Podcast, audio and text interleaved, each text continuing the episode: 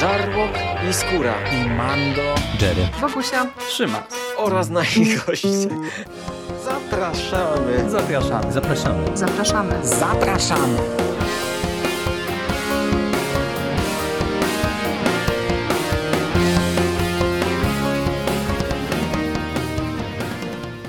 Witamy Was bardzo serdecznie, drodzy słuchacze. Dzisiaj mamy Halloweenowy wieczór i jak tradycja nakazuje, spotkaliśmy się w ten Halloweenowy wieczór. E, co prawda nie wiem, czy ten podcast nie będzie ostatecznie przekastem, więc e, witamy w przekaście, przekozackim przeglądzie, bla, bla, bla, bla, bla. Ja nazywam się Hubert Spandowski i miała dzisiaj być ze mną przekozacka, przeogromna ekipa. Jest nas na razie troszkę mniej. Wybieram losowo. Jest ze mną Michał Rakowicz, czyli Jerry. Cześć. Czołem. Jest z nami Marek Wyszyński, czyli Rychu. Ciebie również witam, cześć. Cześć panowie. I jest z nami Rafał Siciński, Sik. Cześć. Cześć Marek, cześć Jerry, no i dzień dobry, dobry wieczór, nasz opiekunie krypty, nasz krypie, Hubercie, Tak jest, tak Mando jest. Spandowski i dzień dobry, dobry wieczór w ten Halloweenowy wieczór, drodzy słuchacze, drogie słuchaczki. Tak jest, fantastycznie, że znów się udało nam spotkać. Co roku jest z tym ciężko, bo październik ciężkim miesiącem jest ogólnie i w życiu, i popkulturowo. E, sobie narzucamy za dużo, ale ten finał mm, zawsze musi być. Miał być z nami Szymas, bardzo serdecznie pozdrawiamy. Szymas e, wczoraj e, przesadził na imprezie i go nie będzie. I nie będzie też nawiedzonego podcastu. Bóg wie jak długo. Zobaczymy, bo to się zwykle tak zaczyna. E, miała być z nami Bogusia, którą też bardzo serdecznie pozdrawiamy. No głos jej siadł i nie może mówić z tego, co ja się orientuję. I, I nie mogła z nami nagrywać i nie nagrywa. Także na razie jesteśmy w tej czteroosobowej ekipie.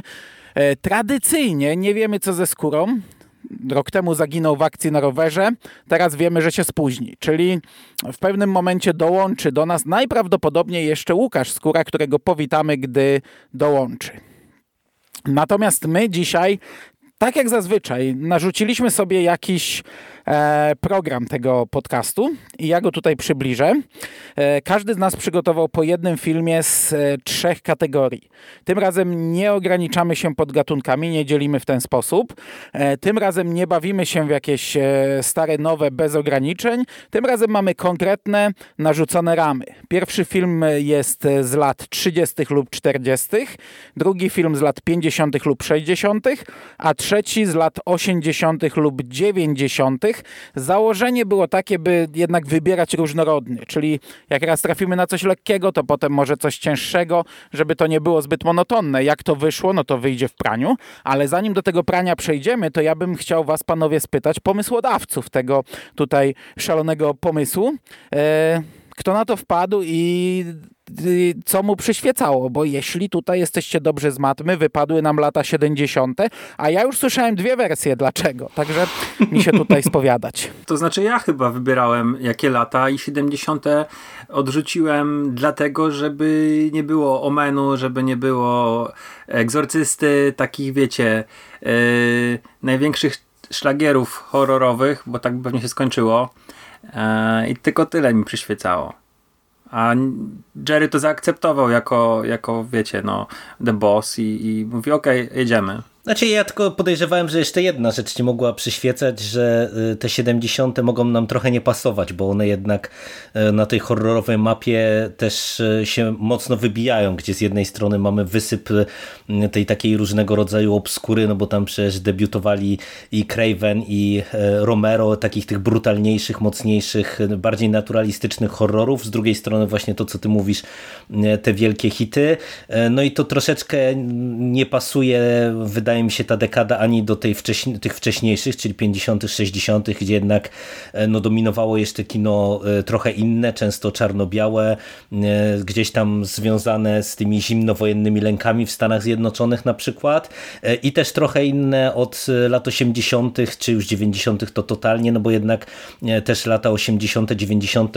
mi osobiście się zawsze kojarzą bardziej z takim już horrorem, wiecie, rozrywkowym, nie? To mamy boom slasherowy mm, w kinie i, i boom VHS-owy na pełnej, no i to się przekładało na to, że właśnie Mieliśmy też dużo takich, no, mam wrażenie, lżejszych filmów i, i, też mi się wydawało, że to to mogło być związane z tym wypadnięciem dekady 70.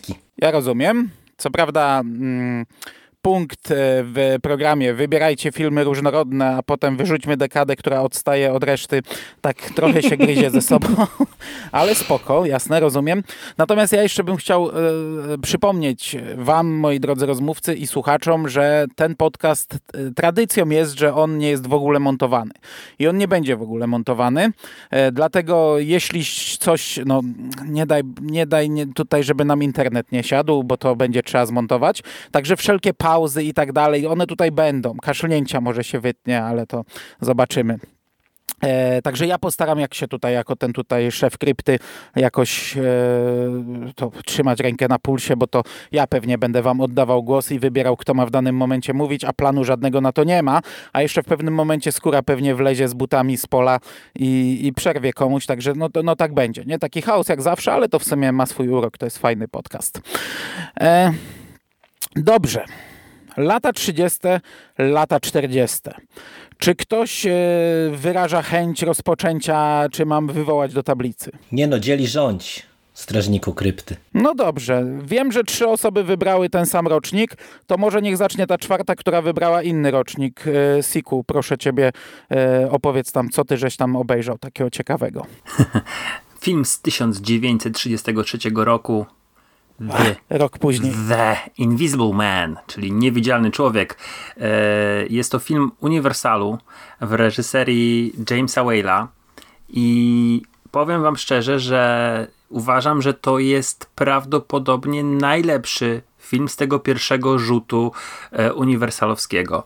Często się tak mówi o tym. I to jest, wiesz co, to nie jest przesadzone, bo to jest naprawdę bardzo fajnie, ze, znaczy te, ten film się naprawdę bardzo fajnie zestarzał.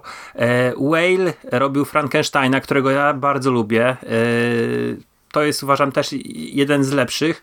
Później jest narzeczona Frankensteina, która jest dużo lepsza, to jest 35 rocznik, ale e, Niewidzialny Człowiek jest niesamowicie niepokojącym filmem. Jest filmem bardzo klimatycznym, ma świetne efekty specjalne. Jest to historia naukowca, który e, gdzieś tam odkrył substancję, e, formułę na to, żeby stać się niewidzialnym. Już go widzimy jako osobę niewidzialną, pojawia się w jakiejś wiosce zimą, e, cały obandażowany, w okularach takich, które zakrywają oczodoły, mm, bierze pokój i w tej gospodzie zaczyna mm, chyba to, to jest miesiąc, trwa jakieś swoje eksperymenty. Po prostu chce odzyskać swoje ciało, a właściwie no, chce, chce być znowu widzialnym. Jak się okazuje, jeden, jedna z substancji, którą y, którą użył e, z jakiejś indyjskiej rośliny, powoduje, która była używana do wybielania e, materiałów i e, okazuje się, że gdzieś tam były badania nad tą substancją i, no i próbowano ją również używać na istotach żywych. No i okazuje się, że ta substancja powodowała, że pies, na którym Niemcy testowali, e, ją mm, zwariował, stał się agresywny. E, czego on oczywiście nie wie, bo tylko źródła anglojęzyczne używał.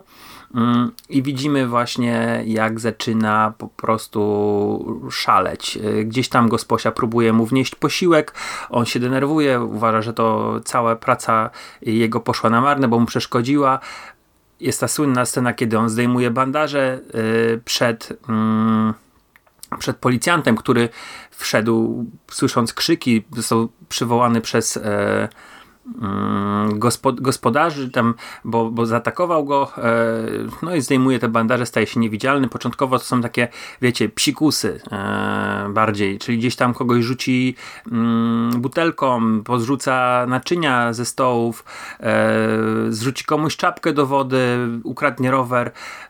Jednak później, no, gdy zaczyna być oficjalne śledztwo policji, która początkowo podejrzewa, że to jest jakaś zbiorowa halucynacja, on się wkurza i tego konstabla, który prowadzi przesłuchanie w gospodzie, yy, morduje. Yy, zaczyna się obława, zaczyna się walka policji, yy, z, z, wiecie, że, że, żeby go złapać w jakikolwiek sposób, unieruchomić. Yy, wymyślają co chwilę jakieś nowe sposoby, tyralierą próbują iść, trzymając się za rękę, yy, za ręce.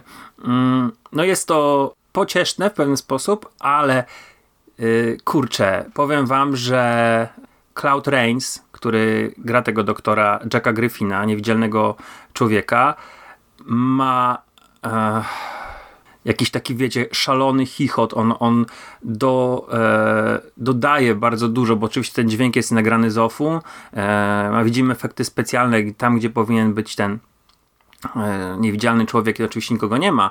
Mm, natomiast e, słyszymy ten, ten śmiech, ten takie żarty jakieś i to jest bardzo niepokojące. W pewnym momencie on z, trafia na swojego dawnego współpracownika, doktora Kempa i zaczyna go terroryzować i wykorzystywać jako swojego pomagiera. Kemp w końcu gdzieś tam ściąga jego byłego profesora e, Crenleya i, i, i, jego córkę, w której Griffin był zakochany. Oczywiście ta konfrontacja no, kończy się fiaskiem. E, Griffin już jest totalnie zbzikowany. Mm, Kemp boi się o swoje życie, ucieka. E, Griffin mu grozi, że go zabije. No tam się dzieją niesamowite rzeczy i powiem wam szczerze, tam jest naprawdę bardzo dużo klimatu. Te, ci bohaterowie są naprawdę w jakiś tam sposób skrzywdzeni. Widać ból e, na, na ich twarzach, widać e, strach. Do tego świetne efekty specjalne, tak jak wspomniałem. To jest niesamowite, co tam osiągnęli. I wiecie, ten film się, jak każdy Uniwersalu, się bardzo gorzko kończy. E, mimo, że oczywiście Niewidzialny Człowiek dostał chyba dwie albo trzy kontynuacje. Była Niewidzialna Kobieta, Powrót Niewidzialnego Człowieka i Zemsta chyba Niewidzialnego Człowieka. E, później grał Vincent Price, ale mm, ja wybrałem właśnie ten z 33 jako e, powiedzmy ten najlepszy z tej pierwszej fali Uniwersalu i ja go gorąco polecam. Tam jest jedna rzecz, która mi zgrzytała, którą e, gdzieś tam podczas seansu uważałem za rzecz wybijającą i to była muzyka. No jest taka bardziej pasująca do filmu fantazy, nie jest to mroczna gotycka muzyka, zresztą ten film nie jest gotycki w żaden sposób. Polecam. Ktoś go no z was widział? Ja właśnie niestety nie. Znaczy, jeśli widziałem to za dzieciaka, może przypadkiem nic nie pamiętam. Ja też za dzieciaka i mam podobne wrażenia, e, ale mam w planie od dawna powtórzenie tych potworów Uniwersalu i właśnie tak jak wspomniałem chwilę wcześniej, no, od lat mam wrażenie, że z tej pierwszej fali e, to wyróżniane są dwa, czyli właśnie Niewidzialny Człowiek i hiszpańskojęzyczna wersja Drakuli. E, przynajmniej tak jak gdzieś tam ja czytałem różnego rodzaju rodzaju opinie, y, także no, mam w planie, żeby to kiedyś nadrobić, bo, bo to jednak no, są ikoniczne filmy, umówmy się, te potwory z Uniwersalu, e, potwory Uniwersalu, a nie z Uniwersalu, e, no to jednak e, miały przemożny wpływ na cały gatunek filmowego horroru, więc warto znać. Mhm. Ja go dawno temu oglądałem, pewnie też tak jak wy za dzieciaka kojarzę, że to było w telewizji w dzień absolutnie, więc szczerze jakoś nigdy nie kojarzyłem tego filmu bardzo mocno z horrorem, aczkolwiek przyznam się wam, że nie ma chyba niczego, co mnie bardziej wykręcało niż zabandażowane twarze i to jest coś, czym mi się zawsze kojarzy ten film i to, to mi u mnie cholernie, cholerne ciały wywołuje. W jakimkolwiek filmie bym tego nie oglądał. Także też chciałbym sobie kiedyś to mm. powtórzyć. Może nam z tego wyjdzie kolejny podcast, ale, ale no, na pewno do przypomnienia. No i tu jeszcze warto dodać, że to jest na podstawie książki e, Wellsa, więc e, to jest e, chyba, tak, tak chyba było, że oprócz Wilkołaka, nie może Mumia z Karlofem, to wszystkie były te, te pierwsze falowe, to były adaptacje książek, nie? W jakiś tam mhm. sposób. Mhm. Czy z nami jest Skóra? Tak, witam głodno i serdecznie. Przychodzę no, chyba proszę. w dobrym momencie, w momencie, w którym Sik chwali produkcję z 33. Doceniam wybór, dobry wybór. Wydaje mi się, że kontynuacja z 2020, znaczy swoisty remake sprostał legendzie. No i również mogę polecić ten film. Chyba omówił go również w osobnym podcaście Jacek z Strefy Mroku. Tam powiedzieliśmy o pewnym spin-offie komediowym, ale do tego wątku niewidzialnego człowieka wrócę e, w latach 50., bo tutaj coś właśnie będzie mi się łączyć e, z kolegą Rafałem w kwestii niewidzialnych ludzi. Super. Okay, to zacznijmy od tego, że cześć skóra. Ja tutaj cię posądziłem wcześniej, że pewnie wleziesz w trakcie zdania komuś, a tutaj ładnie poczekałeś. Także przepraszam, przepraszam, źle, źle, źle się wypowiedziałem troszkę o koledze. Nagrywasz, mam nadzieję. Oczywiście, jesteśmy na antenie. Oczywiście. Oczywiście, to weź się tu poczęstuj zupą dyniową, czy co tam lubisz i e, my lecimy Super. dalej, ale ja jedno pytanie chciałbym jeszcze zadać, zanim może Ryszardowi oddam głos, bo tradycyjnie biedak siedzi i czeka. E, bo ty tutaj, Siku, e, wybrałeś taki ikoniczny tytuł. E, a ja w sumie się zastanawiam, mieliście problem z wyborem? Wy znacie w ogóle kino z takich starszych dekad, 30, 40, 50, 60, bo ja wam powiem, że u mnie to były strzały na zasadzie e, wpisania jednej frazy w Google i wybrania tytułu, o którym nigdy wcześniej nie słyszałem. Powiem tak, znam Universal, znam spin-offy, kolejne, znaczy to, to tak. No, no ja w sumie Universal... Universal też, ale ja akurat omijałem Universal. Tutaj nie wybierałem tego. Wiesz, mam jakieś tam opracowania i, i z, z, nie znam, że wyglądałem, natomiast wiem, że takie filmy istnieją. Tam podróżowałem z White Zombie, to jest chyba podróżowałem po polski tytuł z Białym Zombie. Nie, nie, nie. Dwa filmy mieszasz. White Zombie to jest osobny, 32, Aha. a I, I Walk a. with Zombie to jest 40 chyba któryś tam. Okej, okay, okej. Okay. Widzę, że już jesz, super. E, mhm. Tak, no, rzeczywiście mieszam. No, nie widziałem tych filmów, ale aczkolwiek no, gdzieś tam mam jakieś opracowania i, i, i nie miałbym problemu z wyborem, na pewno. Kurczę, no bo moja wiedza zerowa jest na temat tego okresu kina.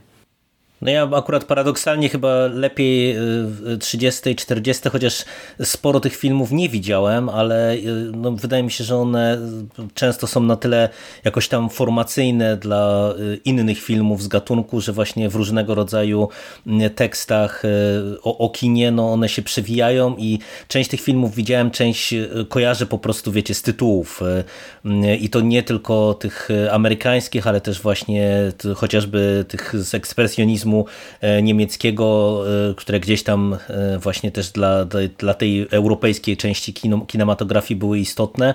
Mm, także nawet miałem chyba mniejszy problem z latami 30 40 niż z 50 60 no bo tam to, to wiecie, często mam takie wrażenie, że to tam dominowały mm, jednak te zimnowojenne lęki, te wszystkie dziwaczne potwory i mieszanki science fiction i horroru, które wydaje mi się, że się chyba gorzej zestarzały często niż e, te starsze filmy paradoksalnie. No ja powiem, że chyba najstarszym horrorem, jaki, jakim kojarzyłem było Dziecko Rosemary, tak 68 i szczerze mówiąc, jeśli idzie o filmy horrorowe ze wcześniejszych lat, to no musiałem tutaj zrobić trochę researchu, bo absolutnie nic mi do głowy nie przychodziło, kiedy rzuciliście kryteria, jakimi się mamy posługiwać.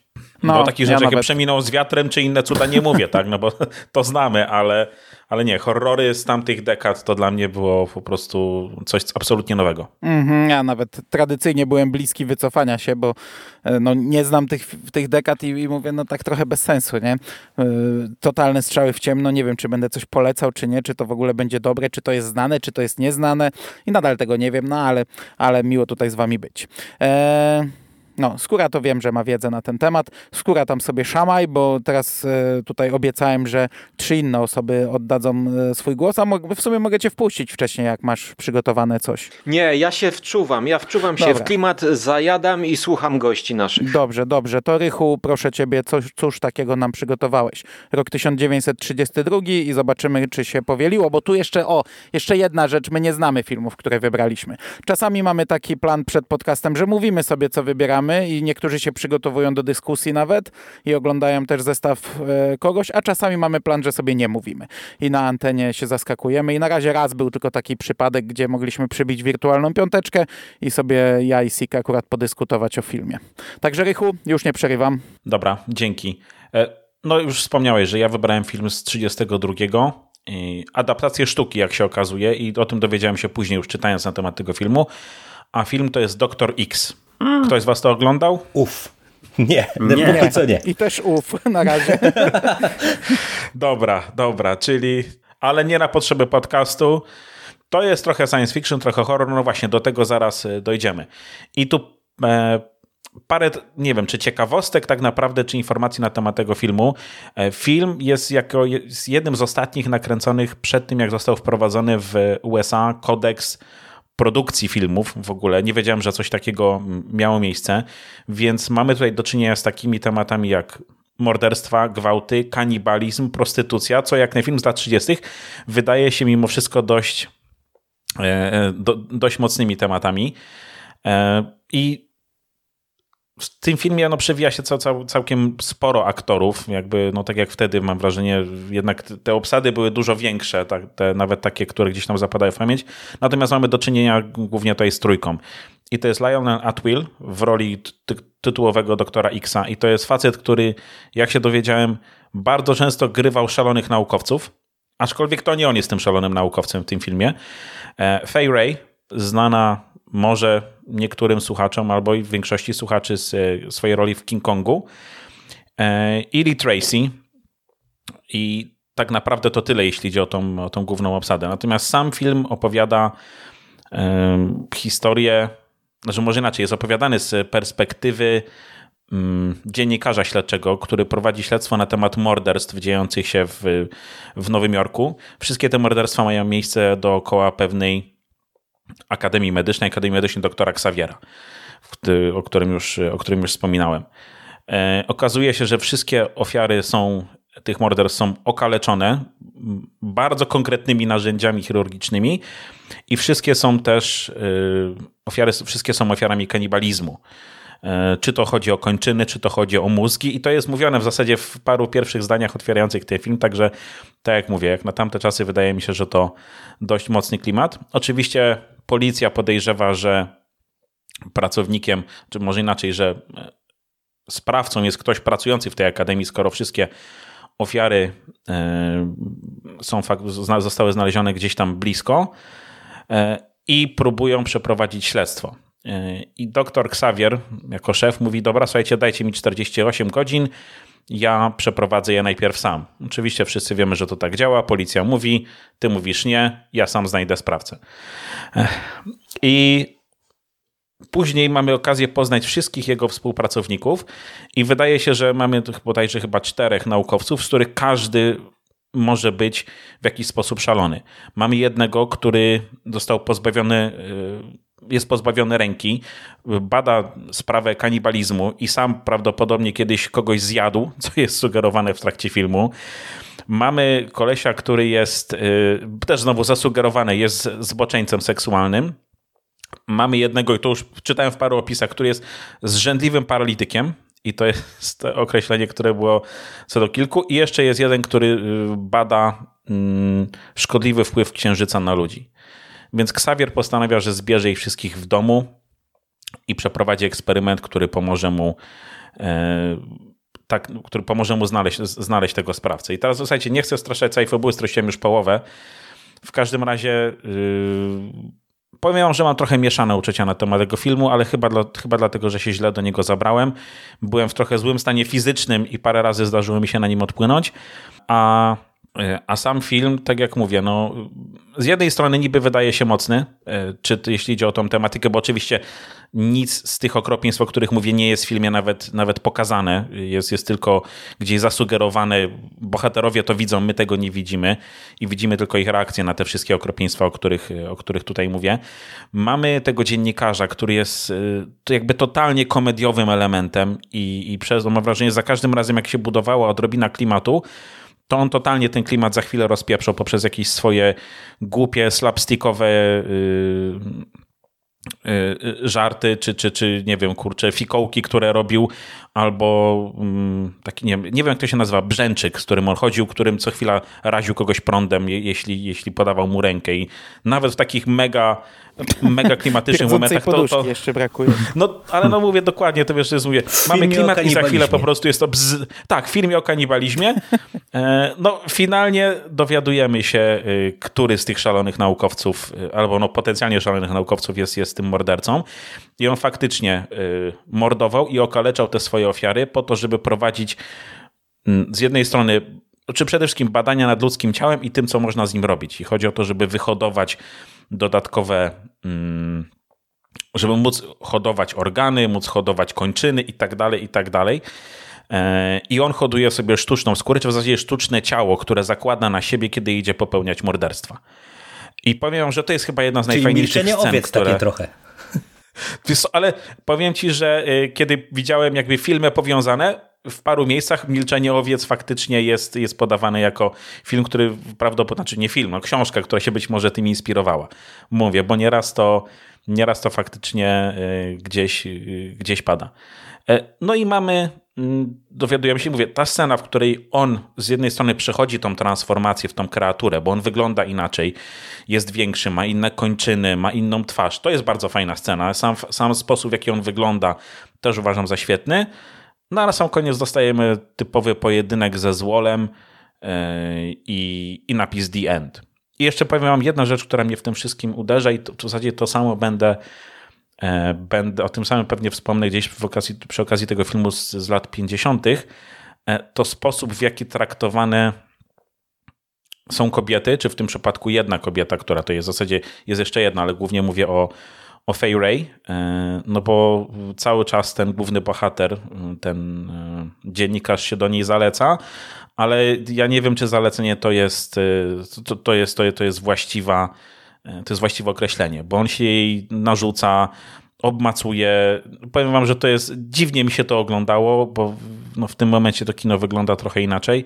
No, a czuć to jest czasami. Czuć, czuć naprawdę czuć i, i, i, i, i mówię, jest, jest tak mega przedmiotowe traktowanie i w zasadzie, no mówię, no, tu, tu, tu nie ma tego gwałtu, ale sposób, w jaki on ją traktuje, to, to jest jakby tylko lalka, którą on może się pobawić. No powiem wam, że dziwnie się to oglądało. Natomiast y, sam film, ja bym chętnie zobaczył jego remake, bo oprócz tego wszystkiego, o czym mówię, zgrzytał mi trochę fabularnie i, i, i tym, jak to było wszystko rozwiązane, jest niesamowicie klimatyczny, jeśli idzie o zdjęcia. I to jest film zrobiony w dwóch kolorach, w dwukolorowym technikolorze tak naprawdę, no bo to były, to były ten, ten czas, kiedy technikolor gdzieś tam trochę już jakby zdobywał coraz więcej e, rynku. Został nakręcony jednocześnie czarno-biały i te dwie wersje się podobno od siebie delikatnie różnią, natomiast znalezienie tej czarno-białej i to jeszcze w dobrej jakości jest w zasadzie niemożliwe, bo sam film został parę lat temu odrestaurowany przez Warnera, bo Warner jest E, był współproducentem tego filmu, w zasadzie parę lat temu, w zeszłym roku, jako część zachowywania tego dziedzictwa kulturowego, no bo mówimy o filmie, który ma już prawie, e, prawie setkę na karku. Także, mm, a jeszcze nie powiedziałem w czyjej reżyserii, w reżyserii Michaela Curtiza, ale przyznam wam, że no poza e, Fay Ray i Atwillem, którego nazwisko gdzieś mi migało w, w paru filmach wcześniej, to absolutnie nie znałem nikogo, kto byłby z tym, z tym filmem w jakikolwiek sposób związany.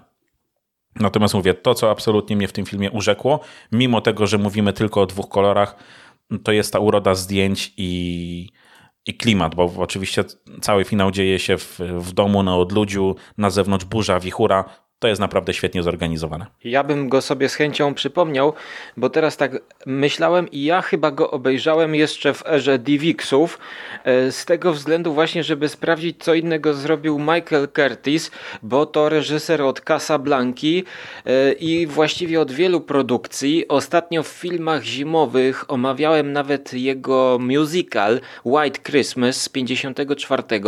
On też zrobił przygody Robin Hooda, ale tak naprawdę wtedy był był trochę inny e, sposób kręcenia. Wtedy był, obowiązywał tak zwany model producencki, gdzie mhm. producent miał o, też, też wiele y, do powiedzenia i to on też wiele ustalał. Y, jak patrzę na IMDb, to 180 y, pozycji w dziale reżyseria, no i on raczej sięgał po takie poważniejsze produkcje, takie bardziej, no nie wiem, obyczajowe, westerny, takie bardziej klasyczne.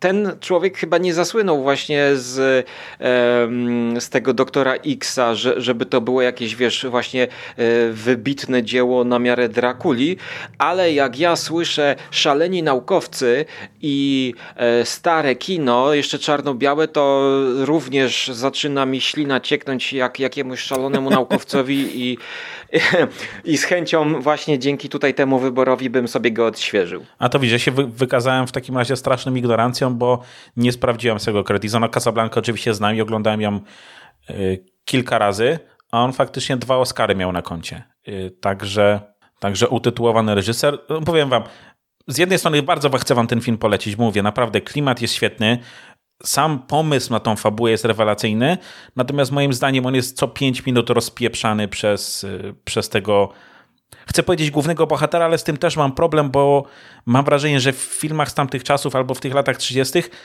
tych jest wielu równorzędnych bohaterów, bo tu mam wrażenie, że żaden się nie wybija tak naprawdę ponad resztę, jeśli idzie o ten czas, który dostaje na ekranie i, i popisy swoje aktorskie. Także mówię, no, gdyby nie ten Tracy albo gdyby nie ta jego głupkowatość, to chyba odebrałbym ten film y, trochę lepiej. No dobrze.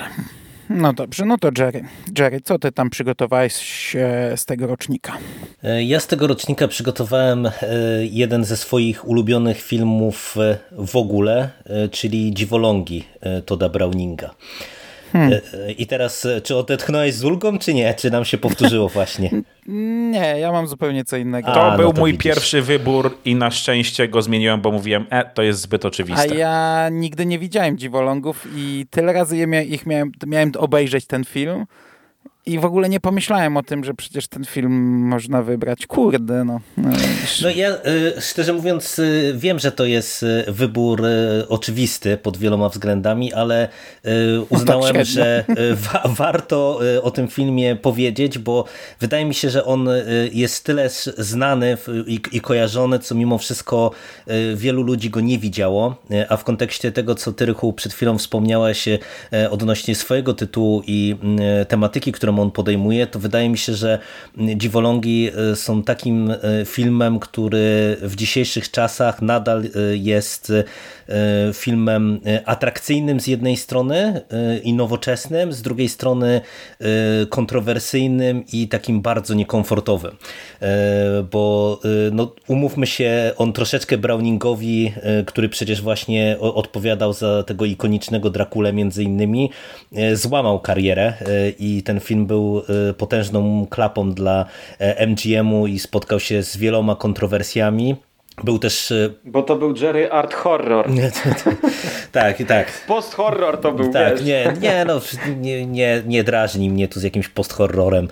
E, e, I tak naprawdę tutaj, jeżeli chodzi o dziwolągi, no to z czego się bierze ta kontrowersyjność i to, że on już wtedy w tym 30 roku został pocięty. Mamy tutaj do czynienia z filmem o grupie cyrkowej. Te tytułowe dziwolągi, no to jest e, to takie amerykańskie karniwale, czyli e, wiecie, taki cyrk, ale pok e, który pokazywał bardzo często ludzi z różnego rodzaju ułomnościami. No i tutaj dokładnie z czymś takim mamy do czynienia i to, co na pewno będzie szokujące dla widzów współczesnych, to to, że w zasadzie wszyscy aktorzy w tych głównych rolach, no to są osoby z prawdziwymi ułomnościami E, czyli bliźnięta siamskie na przykład, mamy e, niskorosłych e, dwoje głównych bohaterów poniekąd, mamy kobiety z brodą na przykład i tak dalej, i tak dalej, czyli te postaci takie, które gdzieś tam możemy kojarzyć jakie, jako wiecie, takie przesiąknięte do popkultury wręcz przykłady deformacji i, i ludzi, którzy byli pokazywani właśnie w tych no, pokazach takich quasi cyrkowych, no to oni tutaj wszyscy występują I fabuła też jest, mam wrażenie, czymś, co może szokować w dzisiejszych czasach i szokowało wtedy, jak, jak powiedziałem na początku. Mówię na dwóch poziomach, bo jak oś fabularna główna jest taka, że poznajemy Kleopatrę, piękną artystkę, gimnastyczkę, która uwodzi niskorosłego Hansa, który kocha się we Fridzie, która też właśnie cierpi na podobną ułomność, która jest jego narzeczoną, ale Kleopatra ku uciesze swojego mm, kochanka, siłacza Herkulesa, no, uwodzi właśnie Hansa e, i go poślubia. E, I z jednej strony no, widzimy, kiedy piękna kobieta poślubia osobę niskorosłą, wchodzi w to środowisko tych osób z deformacjami. To jest słynna, chyba najsłynniejsza scena w tym filmie, kiedy oni wszyscy na takim przyjęciu jakby przyjmują ją do siebie, krzycząc we accept her i tam jest to One of Us, One of Us y, ikoniczne tak naprawdę, które mm, y, patrząc z perspektywy finału y, no, nabiera bardzo upiornego kontekstu dodatkowego i w którymś momencie wychodzi na jaw oczywiście to, że ona to zrobiła tylko i wyłącznie dla e, zabawy, czyli potraktowała Hansa jako taką zabawkę. No i tutaj wchodzimy na drugi poziom, który może być e, szokujący, dlatego że to, co następuje później, to widzimy widzimy zemstę e, właśnie tej, tych wszystkich tytułowych e, dziwolągów na, na Kleopatrze i na Herkulesie.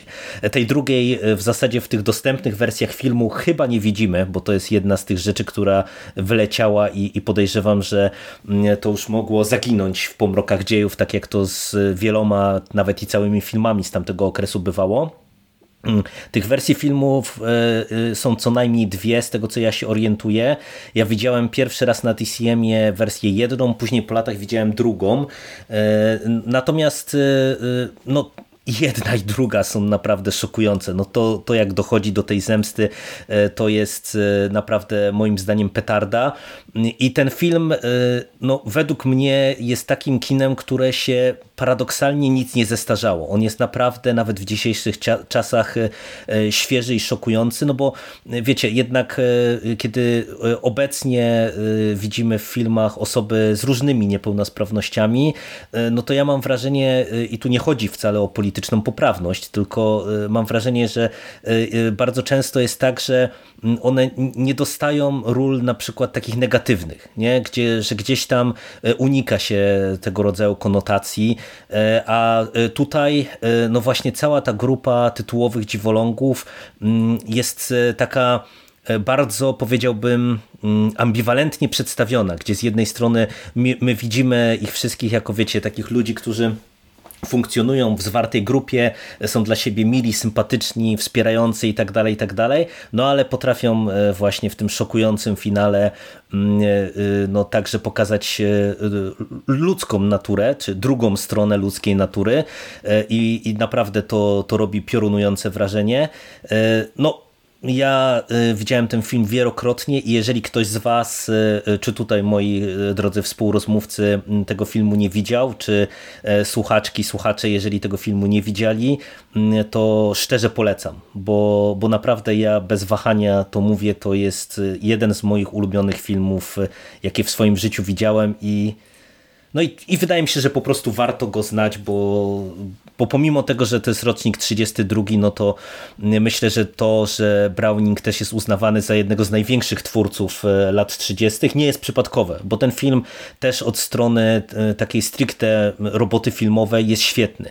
E, tam jest taka scena w końcówce w deszczu, w ciemności nakręcona właśnie w tym obozowisku całej tej trupy teatralnej, cyrkowej no doskonale to jest po prostu nakręcone. To jak to jest oświetlone, jak to jest e, poprowadzone, no to, to, to jest naprawdę wielka filmowa robota e, i, i klimatem, e, atmosferą, pomysłami, to, to po prostu ogromne wrażenie robi cały czas. No, ja przyznam się, że I, I tak mówiąc pół żartem, e, pół serio, to powiem szczerze, że e, w całości tego filmu nie oglądałem, no bo jakby trudno jest mi go dopasować do czegoś, żeby oglądać, tak jak wiecie, filmy zimowe, filmy wakacyjne. Czekam. czekam, czekam jak się e, spotkamy w konglomeracie wszyscy razem na jakimś zlocie. A, czyli do frików, tak okay. zwany. Już I wtedy, się teraz. I wtedy sobie go odpalimy. Ale Dobrze. mogę powiedzieć, że oglądałem fragmenty. Y, rzeczywiście ten film y, przez swoje podejście jest chyba w każdej książce do, o historii kina, nie tylko o horrorze. Y, bardzo chcę go zobaczyć od początku do końca w miłym towarzystwie. No, A jeszcze w sumie tak jak zahaczyłeś o ten horror, są. to ja bym to chciał też wyraźnie podkreślić, że pomimo tego, że właśnie w różnych opisach to często ten film jest nazywany takim proto-horrorem, a niektórzy się w ogóle odżegnują od tego, e, że, że to jest e, horror. Moim zdaniem to jest e, naprawdę totalny horror i to jest bezdyskusyjne. Po prostu to, jak ten film jest kręcony, jaki ma finał, jak jest, jaka jest jego tematyka, to, to wszystko powoduje, że to jest horror i, i to też bym wyraźnie, wyraźnie chciał podkreślić, nie? że to, to nie jest dramat społeczno-obyczajowy, tylko to jest po prostu horror z krwi i kości. Dobrze. Skóra, chcesz bo ja tutaj jako prowadzący okay. nie chcę ci się wbijać. Dobra, to skóra, okay, z proszę, chęcią. No co tam masz do nas? 35. rocznik, e, też się zastanawiałem, żeby nie było w oczywisty sposób. No i e, mm, cofnijmy się do 24 roku, e, kiedy powstała no, nie pierwsza część trylogii, ale e, pierwsza adaptacja noweli francuskiego jakiegoś pisarza Maurice Renarda pod tytułem Ręce Orlaka. Hands of Orlak. W 24 zostało to zekranizowane jako kino nieme przez Roberta Wiena, e, czyli człowieka odpowiedzialnego za gabinet doktora Caligari, no ale to było kino nieme. Natomiast w 1935 roku podjęto się drugiej próby już e, w, w czasach kina z, z dźwiękiem. E, też trzeba przypomnieć, znaczy nie przypomnieć, tylko napomknąć, że w 60 roku też The Hands of Orlak były, e, ponownie wróciły e, we Francji, ale to już nie było tak dobre. Natomiast w 35 Szalona Miłość, tytuł Mad Love, w roli głównej Peter Lorre, zagrał szalonego naukowca właśnie, który tutaj już się w naszej audycji pojawił i to jest w ogóle e, horror e, z prostym, świetnym pomysłem.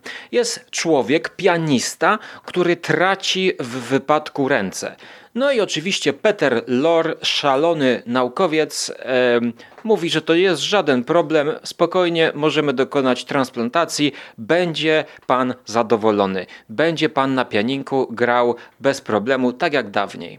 Ale okazuje się, że te ręce, które zostały przy transplantacji wszczepione, są to dłonie byłego, znaczy byłego właściwie, no, e, nieżywego chyba mordercy. I ten pianista, niczym w Evil Dead, nie czuje swoich rąk i te ręce czasami przejmują nad nim kontrolę i zaczynają dusić różnych ludzi, zaczynają mordować, zabijać. I na ten wątek paranormalny, horrorowy jest dołączony tytułowy motyw szalonej miłości, bo właśnie nie dość, że szalony naukowiec przeszczepił takie nieposłuszne rączki, to jeszcze zakochał się tam w jednej kobiecie i też e, to przekłada się na całą fabułę. Z tych wszystkich wersji Obejrzałem e, dwie i pół. E, niestety podczas kina niemego e, tego z, 2000, z 24 roku podczas seansu koniec końców zasnąłem, bo robiłem sobie taki maraton tych trzech filmów i najbardziej polecałbym właśnie wersję z 35 roku, czarno-białą, Peter Lor jest niesamowity. Ten charakterystyczny, skrzeczący głos jego to jest esencja szalonych naukowców. Film powiedziałbym warty obejrzenia e, z dziewczyną może i właśnie taki nawet troszkę jest cheesy, halloweenowy. Wersja z 35 polecam jak najbardziej. Czy ktoś zetknął się w ogóle z, rę z ręcami Orlaka? Ja tylko Nie. pierwsze słyszę. O pod, podcast słuchałem całkiem niedawno. Spoiler Master był o tej wersji właśnie niemej mm, w dyskusji. Aha, był. E, tak, i, i okay. no zachęcili właśnie. mnie tam panowie, e, żeby ten film e, zobaczyć, ale nie widziałem go. Chyba żadnej wersji tak No właśnie naprawdę. ja... Mhm.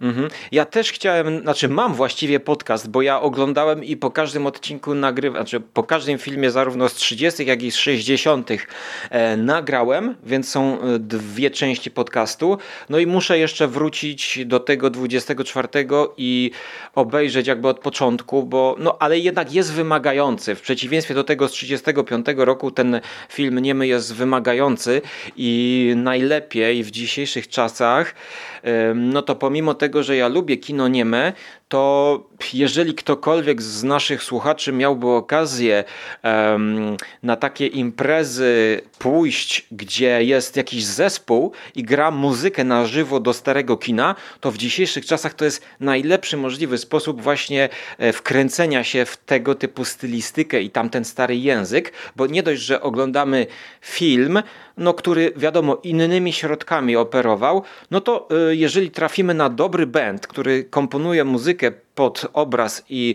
e, dokłada ją, no to ja w taki sposób właśnie oglądałem doktora Caligari i to było świetne doświadczenie. Niestety mm, to nie wyszło na płycie i, i to był taki bardzo efemeryczny band, którego już nawet nazwy nie pamiętam, gdzieś miałem ulotkę, ale to było coś jak połączenie muzyki Dead Can Dance z, muzy- y, z hard rockowym Toolem. No i właśnie no aha, no ale to mówię o tym właśnie, że Jerry powiedział o, o Leszczyku. Ja polecam, Więc... ja polecam e, takie filmy, bo widziałem kilka z muzyką na żywo zespołu Czerwie. Mhm, e, tak, tak. super, prawda. super, tak. to jest rzeczywiście e, chyba Marku nawet byliśmy razem na Nosferatu. Na Nosferatu, dokładnie, zgadza się. Tak, także to było super. Ja, ja też widziałem właśnie doktor, gabinet doktora Caligari z muzyką na żywo i też się podpisuję, to jest świetne doświadczenie. E, te filmy dużo mm. Zyskują z obecnej perspektywy właśnie z mm, jakimś wykonaniem e, ścieżki dźwiękowej w ten sposób, także fajna rzecz. A jeszcze powiem wam ciekawostkę. Wczoraj e, przechadzałem się uliczkami Krakowa i zobaczyłem plakat. plakat z taką rozmazaną twarzą, rodem z horroru właśnie. Podchodzę i patrzę, a to na festiwalu chyba Unsound, gdzie muzyka elektroniczna jest, e, grali koncert ze ścieżką dźwiękową z oryginalnego Candymana, e, a tam zrobił muzykę Philip Glass. E, tylko właśnie nie wiem, czy obraz miał być. No niestety 15 października to, to było i, i nie wiedziałem, że jest taka impreza. Z chęcią bym posłuchał. No bo Candyman muzykę też miał i widzę, że coraz częściej częściej właśnie e, muzycy sięgają po tego typu ścieżki dźwiękowe właśnie mm, no, e, lata 90. tutaj Candyman, ale tam ta muza rzeczywiście się wyróżniała z, z horroru i no właśnie jeżeli jacyś na, nasi słuchacze byli na takich eventach, to koniecznie dajcie nam znać, bo to są bardzo rzadkie um, imprezy i, i czasami w ogóle słuch o nich y, ginie i, i, nie ma jakiegoś takiego śladu, y, jakiegoś dokumentu, że coś takiego się wydarzyło i, i, być może było świetne. Ja z chęcią poczytam w komentarzach. Okej, okay. okej, okay. to wszystko na ten temat? Dobrze, to jeszcze ja zostałem. Widzę, trzymamy się wszyscy jak zawsze tych 5 minut. Czas, 25 minut dopiero minęło, ja postaram się krótko. E, ja również wybrałem film z 32, przy czym wybrałem, no ciężko powiedzieć, po prostu to był pierwszy, który mi wpadł w ręce. Mm, nie, dokona, nie dokonywałem żadnego wielkiego wyboru. Stwierdziłem, że pojadę gatunkami i wpisałem sobie w Google mm, First, first Slasher Movie. Mm, I chciałem zobaczyć, który rok mi wyskoczy. No i wyskoczył mi film 13 kobiet. E, ja nie zapisałem sobie, kto robił ten film. E, z tego, co czytałem w recenzjach, tam są jakieś dwie aktorki, które były znane w tym okresie, albo nawet bardzo znane, ale mm, no ja nie znam tych ludzi, więc, więc nazwisk też sobie nie wypisywałem. E, I obejrzałem to. To trwa godzinę bez tam kilku sekund. I, i to, to, nie jest żaden wielki film. To jest e, dość prosta historia. To nie jest żadna wielka zagadka kryminalna, ale faktycznie miałem poczucie, jakbym oglądał bardzo stary pierwowzór e, późniejszych slasherów. Tutaj fabuła wygląda tak, że mamy, e, znaczy zaczynamy od tego, że kobieta dostaje horoskop od jakiegoś sławnego medium Sfaniego Daciego, który przewiduje jej, że ona spowoduje śmierć kogoś, a ona pracuje w cyrku, razem z siostrą wykonują akrobację, no i jest tak zestresowana, że faktycznie nie łapie tej siostry, siostra ginie, my dowiadujemy się, że dziewczyna zwariowała. I w zasadzie w tym momencie przenosimy się do tego medium i, i i mamy rozwiązaną zagadkę na tym etapie. To nie, jest, e, to nie jest zagadka kryminalna, gdzie my nie znamy mordercy. My już w tym momencie wiemy, że jest jakaś kobieta, która jakoś wpływa na to medium. Potrafi go uśpić, zahipnotyzować czy coś i podmienia jego listy i wysyła właśnie listy do, do kobiet e, zmienione. Bo i, i ma taką, wiecie, taką listę zdjęć na ta, taki plakat, ta, takie zdjęcia na ścianie, gdzie wykreśla kolejne kobiety. Dowiadujemy się, że było 12 kobiet w bractwie studenckim, które były członkiniami Stowarzyszenia Spirytystycznego w koledżu. Ona jest tą 13 kobietą. I ma jakiś tam, wiecie, jakąś taki, taki zatrek z czasów właśnie e, studenckich. E, no i ona rozsyła te listy i kolejne osoby giną. Kolejne kobiety w jakiś sposób giną. E, I tak naprawdę policja w pewnym momencie zaczyna łączyć fakty, wpada na trop i, i, to, jest, to jest w zasadzie koniec. No, w jakiś sposób to jest doprowadzone do finału. Mamy finał z główną bohaterką i z tą naszą morderczynią. Jest element nadprzyrodzony, bo ona potrafi jakoś tam wpływać w jakiś sposób. Znaczy nie wiem, czy to nadprzyrodzony, czy to jest hipnoza, czy co to jest, e, ale... Mm, tak jak mówię, to nie jest jakoś bardzo dobry film, ale faktycznie widać tutaj e, takie naleciałości slasherowe. Jak się lubi ten gatunek, to to się bardzo fajnie ogląda. Mm, mamy, e, dowiadujemy, wie, wiecie, w wielu horrorach mamy osobę, która gdzieś tam doznała jakiejś traumy wcześniej w przeszłości i teraz mści się po kolei na tych osobach. E, tutaj jest dokładnie to samo. Mamy wątek e, nietolerancji rasowej, co w sumie mm, nie spodziewałem się, że tutaj coś takiego zobaczę. Wątek w zasadzie jakiegoś hejtu, bo ta morderczyni jest półgruzinką i ona była właśnie e, wyśmiewana i, i odsuwana gdzieś tam przez, przez te dziewczyny w, w czasach studenckich. I, mm, I to też jest taki, taki trop, który tam w późniejszych slasherach się przewijał. Co prawda, jeszcze później już takie osoby, które były gdzieś tam na, na, uboczu w tamtych latach, to raczej stawały się zmyłką w slasherze. E, no tutaj tej, tej zmyłki nie ma. My wiemy od początku, że ona jest morderczynią i że ona chce dokonać tej zemsty e, w jakiś sposób. E, nie widzimy tych wszystkich, wiecie, 12 kobiet. To tak naprawdę ogranicza się do kilku, kilku listów i kilku kobiet i, i kilku zemst zemst, e, czasami bardzo, bardzo szybko, nawet poza kadrem gdzieś. Mm, całkiem spoko to wygląda, bo te e, skoki e, w cyrku, one fajnie wyglądają. Mamy, mamy też gdzieś tam skoki między jadącymi samochodami, to też całkiem spoko. Także jest kilka takich całkiem ładnych scen. Dwa, dwa czy trzy razy sceny w pociągu i śmierci gdzieś tam w pociągu. Także ogólnie bawiłem się dobrze, ale mówię, no to nie, nie ma co się spodziewać, jeśli ktoś nie widział i chciałby zerknąć. Ja nie mam pojęcia, czy to faktycznie jest uznawane za pierwszy slasher. Google to uznało za pierwszy slasher, e, ale, ale w sumie by, byłem, byłem ten, byłem zadowolony, że to obejrzałem. Tyle. No to sporo no ciekawostka. Tego filmu, pierwsze słyszę. Ja też. Ja pierwsze też. słyszę. A jeszcze jak mówisz o, o pierwszym slasherze, to jest w ogóle ciekawe, bo przecież e, my parokrotnie chyba nawet w, jakimś, w jakichś podcastach dyskutowaliśmy o korzeniach slashera i w zasadzie nigdzie ja nie kojarzę, żeby wychodziły te korzenie tak w literaturze poza psychozę na przykład. A, a tutaj 32 rok i proto-slasher. No, piękne, piękne. Tak, no ja już wpisałem na watchlistę. Ale ty, ty nie będziesz zadowolony. Ty narzekałeś przy panu Mercedesie, że ci mordercę zdradzili, a tam to miało jakiś zabieg. A tutaj nie ma tego zabiegu, wiesz, tutaj się dowiesz, kto zabija i wszystko, nie? I, i tylko będziesz... Słuchaj, ale są, są laseczki, widzę, że skaczą na linię, no to trzeba zobaczyć. no okej, okay. okay. krótki film, także wiesz, szybko się ogląda. E, dobra, i ja teraz nie wiem, jak kolejność zachować, bo... Wiecie co, ja jeszcze wie... chciałem jeden komentarz dorzucić, bo coś, o czym no totalnie dobrze. zapomniałem w przypadku Doktora X. To proszę. Bo mamy tam polski akcent e, poza make-up, a przy okazji też wszystkie protezy i, i, i całe te okropieństwa, które jak widzimy gdzieś na ekranie, odpowiada Max Factor, więc y, facet tu od nas, z Polski, z Łodzi, który w tamtych czasach już y, jakby no zdobywał sławę, czy był już sławny za make-up y, aktorów w, w Hollywood, a tu jeszcze zabrał się za te wszystkie właśnie protezy, sztuczne mózgi, bo mamy okazję zobaczyć, wiecie, mózgi gdzieś tam w formalinie. I to jest nasz polski, nasz polski akcent, także no totalnie mi to zełba wyleciało. Dobrze, no to fajna ciekawostka. Mm, natomiast ja się zastanawiam, czy jedziemy tą samą kolejnością, bo Sika wywołałem pierwszego, a wiem, że Sik to, to z nas najwięcej ogląda w październiku i ma po kilka filmów przygotowanych i, i pewnie Mm, trzyma tam w rękawie w razie, żeby posłuchać, co my mówimy, ale też nie wiem, czy chcesz, Siku, dwie godziny siedzieć i, i, i słuchać nas. Bo to tak Nie ma najmniejszego problemu. Mogę, mogę być teraz ja, natomiast możemy też yy, najmłodszy, kto, kto ma najmłodszy film, bo ja mam z 64.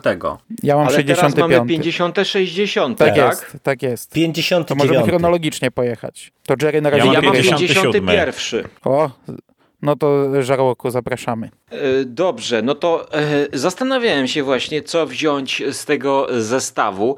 E, tutaj, jako że jestem kiepski z matematyki, to zastanawiałem się, czy ludzie koty z 42 będą wchodzić, ale teraz obliczyłem, że Nie to będą. raczej musi... To do poprzedniej no kategorii. Tak, tak. Więc poszedłem w stronę mm, teraz taką komediową. E, w stronę halloweenową właśnie y, film na imprezkę, gdzie będzie więcej ludzi. Żeby, o to fantastycznie. Y, żeby po prostu, no, no powiem tak, komedia, e, science fiction i e, sport nawet IMDb jest. Chodzi o serię Bad Abbott and Lou Costello, czyli a Bud Abbott and Lou Costello spotykają niewidzialnego człowieka. I tutaj hmm. właśnie e, z most z niewidzialnym człowiekiem. E, notabene też dla tych wszystkich, którzy chcieliby sobie pogłębić temat, to ten film omówiliśmy z Jackiem i z Rafałem w strefie mroku. E, a streszczając krótko, no to e, Bud Abbott i Lou Costello to była grupa, znaczy duet komików, coś jak Flibby Flap, Lorien Ho, Ho, Hardy i oni dostali układ z Uniwersalem i właśnie mm, robili crossover z, y, no chyba z, prawie z każdym z tych y, potworów Uniwersalu. chyba najm, najmniej, jakąś tam gorszą dystrybucję i ciężko znaleźć jest potwora z Czarnej Laguny. Natomiast paradoksalnie Invisible Man jakby ma najbardziej komediowe, najbardziej inteligentne żarty jak na tą konwencję, jak na ten slapstick. O, na przykład ja nie jestem fanem tego poprzedniego filmu, gdzie spotykają Frankensteina, yy, ale kiedy spotykają człowieka, którego nie widać, no to już sam tytuł jest śmieszny, prawda? Bo oni go spotykają, a jego nie widać. No. Jest tam, jest tam świetna scena e, jedzenia spaghetti, świetna scena na walki bokserskiej na ringu. E, fabuła no, jest pretekstualna, więc nawet jej nie będę streszczał. Po prostu to jest o dwóch gościach, którzy spotykają niewidzialnego człowieka i e, mnóstwo gagów. Te gagi są na poziomie slapsticku, te gagi są na poziomie tego, że ktoś się przewrócił, a są też ciekawsze gagi. Efekty specjalne są tutaj naprawdę na wysokim poziomie, bo w latach 50. zrobić człowieka, którego nie widać, no to nie było tak prosto, chociaż no w sumie dzisiaj też jest trudno, ale powtarzam, w 2020 roku tamten remake czy reboot się udał moim zdaniem. A tu jest coś, co mm, no taka retro imprezka, myślę, że to mogłoby zagrać, aczkolwiek naprawdę trzeba obniżyć e, loty humoru, to, to nie jest nawet Monty Python, to nie jest jakaś super inteligentna rozrywka, ale to jest coś, co czasami każdy fan potworów takich klasycznych właśnie z horroru czy Frankenstein, no to Halloween to jest właśnie to. Y, cały ten nurt rodziny Adamsów i tego typu właśnie e, prze, przerabianie potworów, żeby one śmieszyły, jednocześnie straszyły, no to ma swoją tradycję. I, i właśnie Bad Abbott i Lou Costello, oni y, swoją serią się w to wpasowali, zapisali w historii i no i niech nasi słuchacze sami ocenią, czy to ich śmieszy, czy nie śmieszy, ale na pewno jeden jakiś film z tej serii polecam obejrzeć, żeby zobaczyć jak to robili komicy i polecam właśnie Niewidzialnego Człowieka. Widziałem chyba wszystkie. Eee, I polecam również. One swojego czasu leciały na RTL 7. Eee, no, ale teraz... to była przełom to wieków, to, jakoś, to mi się też kojarzy, że w liceum, czy końcówka tak, wieku, nie wiem. Ja, na, ja nawet nagrywałem te filmy, ja je bardzo lubiłem, oglądałem je w kółko swojego czasu, e, jeszcze nie znając nawet e, tych oryginalnych filmów i mm. bardzo lubię. To jest, yy, to jest fajny humor, to jest, tak jak powiedziałeś, slapstick. Jest się, można pośmiać, jest, jest się takim po prostu po tym filmie. Yy, no to nie jest taka, wiecie, to nie jest taka głupkowata mm, rozrywka jak we Flipie i Flapie, aczkolwiek też się rzucają pewnie tymi tortami ze śmietaną, ale no, no jest, to, jest to naprawdę bardzo spoko e, spędzony czas. Tam jest jedna taka scena, e, już nie pamiętam czy w Niewidzialnym, czy we Frankensteinie, jak e, któryś z tych potworów bierze aktora i wyrzuca go po prostu przez okno. I naprawdę to, oni to zrobili. Oni, oni wzięli, rozbili jakieś okno, nie wiem czy to to był cukier, czy było okno, ale po prostu wyrzucają ludzi przez okno. Jak oni chcieli nakręcić jakiś taki slapstick, gdzie się właśnie walą po mordach, to no musieli to po prostu zrobić. I to wypada e, świetnie, to jest taki chill out. To jest chillout. No ja też pamiętam Piwko tę, serię jeszcze z, e, tylko z wcześniejszych lat, e, z takiego e, sztyla sztyla, tam nie wiem, z 10-12 lat, jak jeszcze... A może to ja mylę, wiesz, mieliśmy... ja wiem, że widziałem, ale mogę mylić, może mogło to być jeszcze wcześniej. Tak, no. bo, ja pamiętam, że to leciało, wiecie, za czasów jeszcze jak mieliśmy dwa kanały, to właśnie te, te, tego rodzaju kino leciało bardzo tak, często. Na bank, na bank było w TVP. Tak, i, i ja po prostu nawet nie jestem w stanie powiedzieć, które filmy Abota i Castello widziałem, bo to, no wiecie, leciało co tydzień, na przykład w niedzielę tam o, o 12, e, dajmy na to na, na jedynce czy na dwójce, nie pamiętam. W starym kinie mówisz, że to e, mogło lecieć? Tak, to, to chyba właśnie było w ramach tego cyklu Stare Kino i ja po prostu oglądałem tego na pęczki, no bo oni naprodukowali tych filmów bardzo dużo i one mi się zlały przez to, wiecie, w taki jeden wielki nomen omen konglomerat filmowy, ale bardzo dobrze wspominam e, akurat tę serię i też ich wolałem zdecydowanie niż Flipa i Flapa. Dużo bardziej jakoś do mnie, do mnie przemawiali, tak jak dużo bardziej bracia Marx do mnie przemawiali właśnie niż Flippy Flap, tam, tamta dwójka najmniej. Mm, no, ale to myślę, że śmiało e, bym polecił. Dawno tego nie odświeżałem, ale no mówię, no za mhm. dzieciaka mam sentyment duży do, do tej serii akurat. Okej, okay, no, no, to dobrze. dalej, zapraszamy. Kolejną nie pamiętam osobę. już waszych dat. 57 Rychu, ja 59. Ciebie nie słyszałem, ile ty miałeś? My lata 60, ja 65, a Sik tak jak obstawiałem ostatnio. No to Rychu, jedziesz. A nie, Sik przede mną, dobra. To ja ostatni znów. Dobra. E, to ja mam film z 57, jak już mówiłem, który jest znany pod dwoma tytułami. E, w zależności od tego, czy mówimy o Stanach, czy o Anglii, i to jest albo Noc Demona, albo Klątwa Demona. I według Martina Scorsese to jest podobno jeden z 11 najbardziej przerażających horrorów, jakie oglądał w życiu.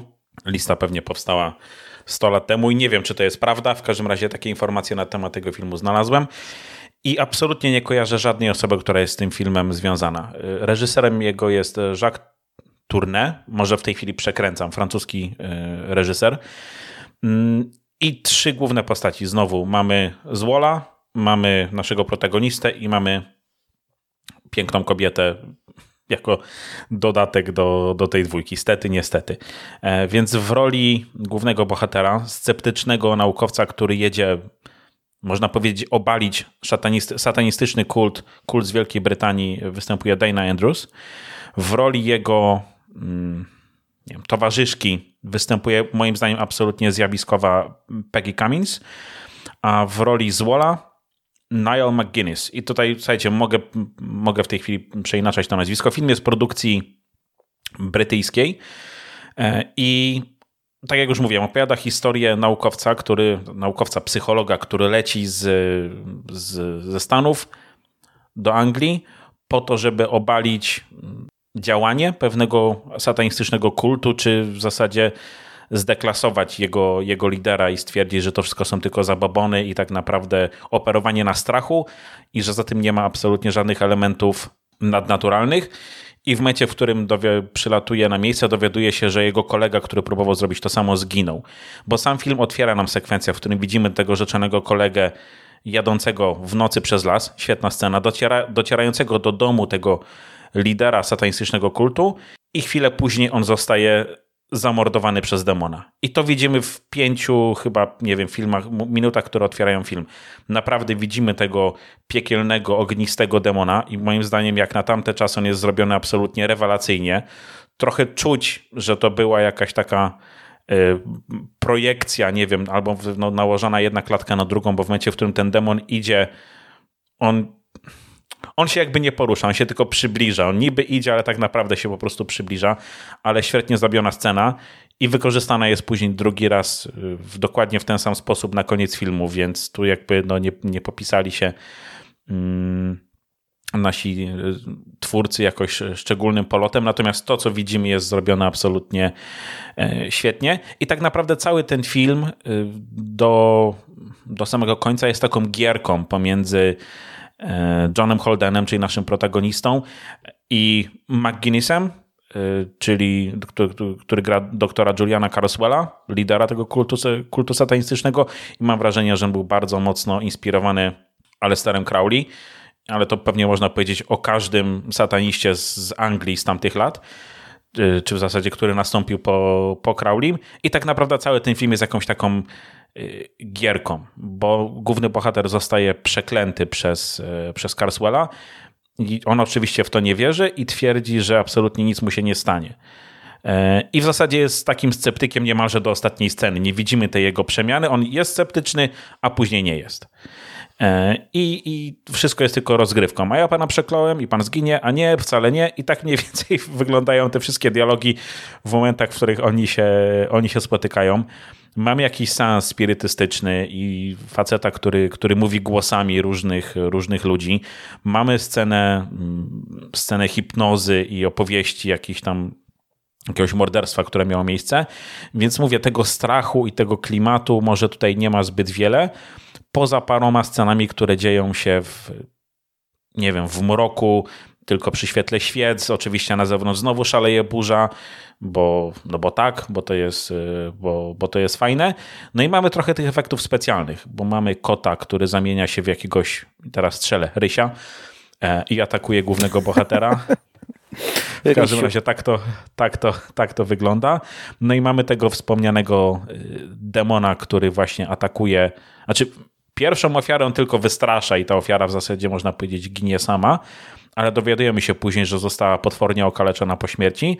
Natomiast w samym już zakończeniu filmu, filmu w zasadzie widzimy to okaleczenie, można powiedzieć, bo ten demon podnosi tego naszego e, złola gdzieś go tam rozrywa, rzuca nim. Oczywiście, no wiecie, wszystko jest za jakąś mgłą, y, czy, czy dymem, nie do końca widać, co, co się dzieje. Jest sugerowane, że być może on wpadł pod pociąg, może wcale nie, ale jednak mamy tego wielkiego, bo to jest taki, wiecie, no, demon na kilka pięter, nie? Wielkości jakiegoś tam bloku y, i który, mówię, no, rozprawia się z tym, z tym złolem. Więc mówię, parę fajnych ujęć, mega fajny pomysł i powiem wam, że tak samo jak w przypadku tego filmu z lat 30., ja bardzo chętnie zobaczyłbym jego remake, bo uważam, że coś, to, to coś zrobionego teraz z odrobiną więcej klimatu i większego budżetu mogłoby y, naprawdę naprawdę fajnie zagrać. Ktoś z was w ogóle kojarzy ten film? Mhm. Tak, e, też właśnie rzuciłem się na niego, jak przeczytałem o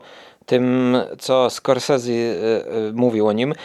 I czy ja dobrze pamiętam, że tam jest taka scena, jak właśnie jakieś takie sztuczne zwierzę skacze na kogoś i, i ta scena troszkę tak komicznie wygląda? Tak, ta scena jest absolutnie komiczna, bo on z tym, mm. z tym dzikim kotem się rzuca po pokoju. Znaczy wiecie, no to jest tak jak to wtedy robili. On trzyma jakąś, jakąś jakiegoś wypchanego tak, zwierzaka tak, tak. i próbuje udawać, właśnie, że z nim właśnie. walczy. No wygląda to absolutnie komicznie.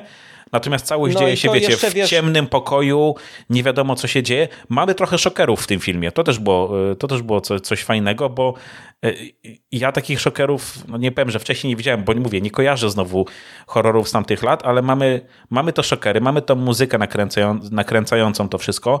Trochę ciężko mi się to czasami oglądało, bo bo muzyka wtedy była tylko orkiestrowa tak naprawdę. Nie, nie mieliśmy jeszcze tych innych instrumentów, nie mieliśmy elektroniki, więc jak ona jest klimatyczna, to jest, to jest fajnie. Natomiast jak się robi już trochę więcej akcji, to my wchodzimy w Johna Williamsa, totalny chaos i po prostu napieprzanie z, z głośników czy z słuchawek i, i to, trochę, to trochę potrafiło czasami zmęczyć, ale mówię, znowu, technicznie moim zdaniem ten film jest, jest świetny.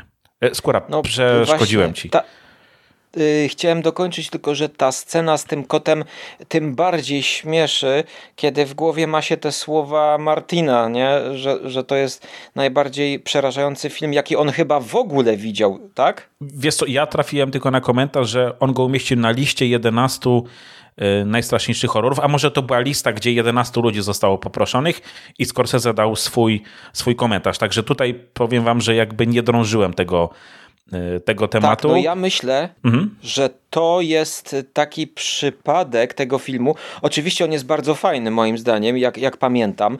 E, też bym go polecił obejrzeć, e, bo on troszkę tak wychodzi w przyszłość, e, co później robił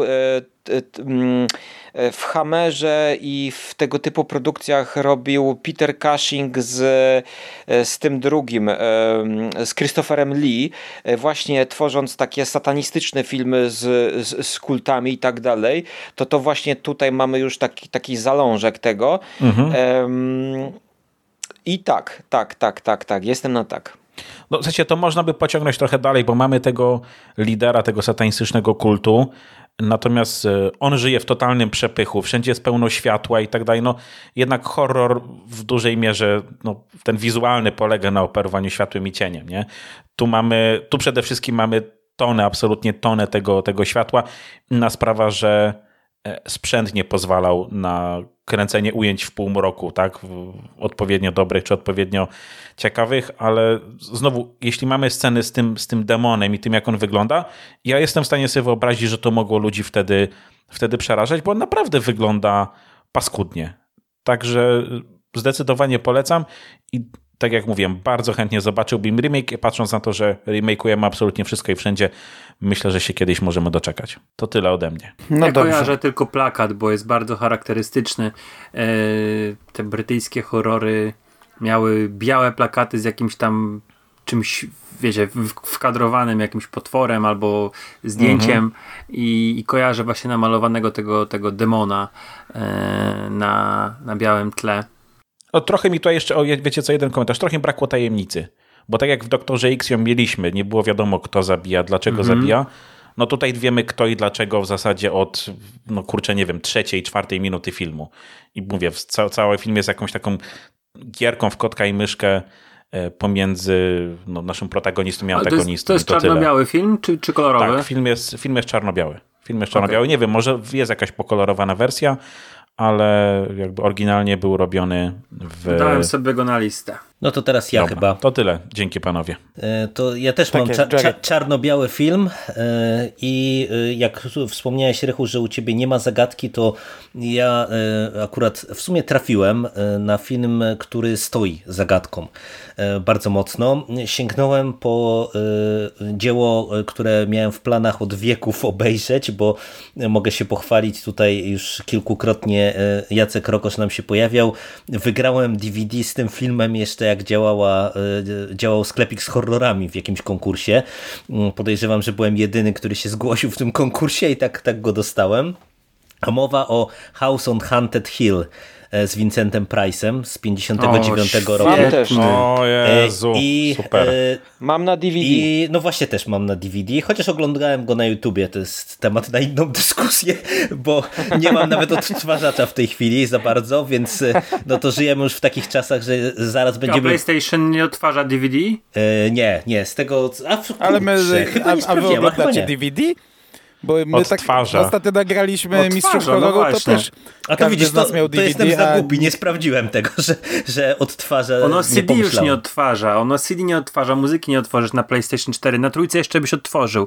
Natomiast PlayStation 4 spokojnie odtwarza DVD. A, no to ja nie pamiętam, kiedy fajnie. ja DVD wkładałem do odtwarzacza. Nawet jeśli wystarczy, że wstanę i zrobię trzy kroki, to szybciej sobie kliknę w internecie i tak oglądam. No to nie, no ja obejrzałem na DVD. Nie. uh, Ale no wiesz, no przy, takim, przy takich filmach to akurat człowieka. no w sumie nie, nie ma jakiejś, wydaje mi się, dużej różnicy, chyba że rozmawiamy o jakichś takich wersjach, e, które tam czasem e, dostajemy, nie? Jak mamy odnowiony film e, w, w tej chwili, no to, to wtedy warto na pewno w jak najlepszej jakości. No tutaj nie, nie miało, nie, nie miałem tego problemu. I e, posiłkowałem się tym tytułem e, angiel, anglojęzycznym. On w Polsce chyba funkcjonował jako dom, czy funkcjonuje jako dom na przeklętym wzgórzu i e, trzeba jasno od razu zaznaczyć, że nie można mylić tego filmu ani z e, nawiedzonym z 63 roku e, Roberta Weissa, ani w ogóle z nawiedzonym Shirley Jackson, bo to jest zupełnie inna historia. Mm, I to mnie w sumie dosyć zaskoczyło, bo ja trochę nie wiedziałem, czego się po tym filmie spodziewać, no, ale po kolei. E, historia e, w zasadzie punkt wyjścia ma e, taki, który został później wyeksploatowany do cna.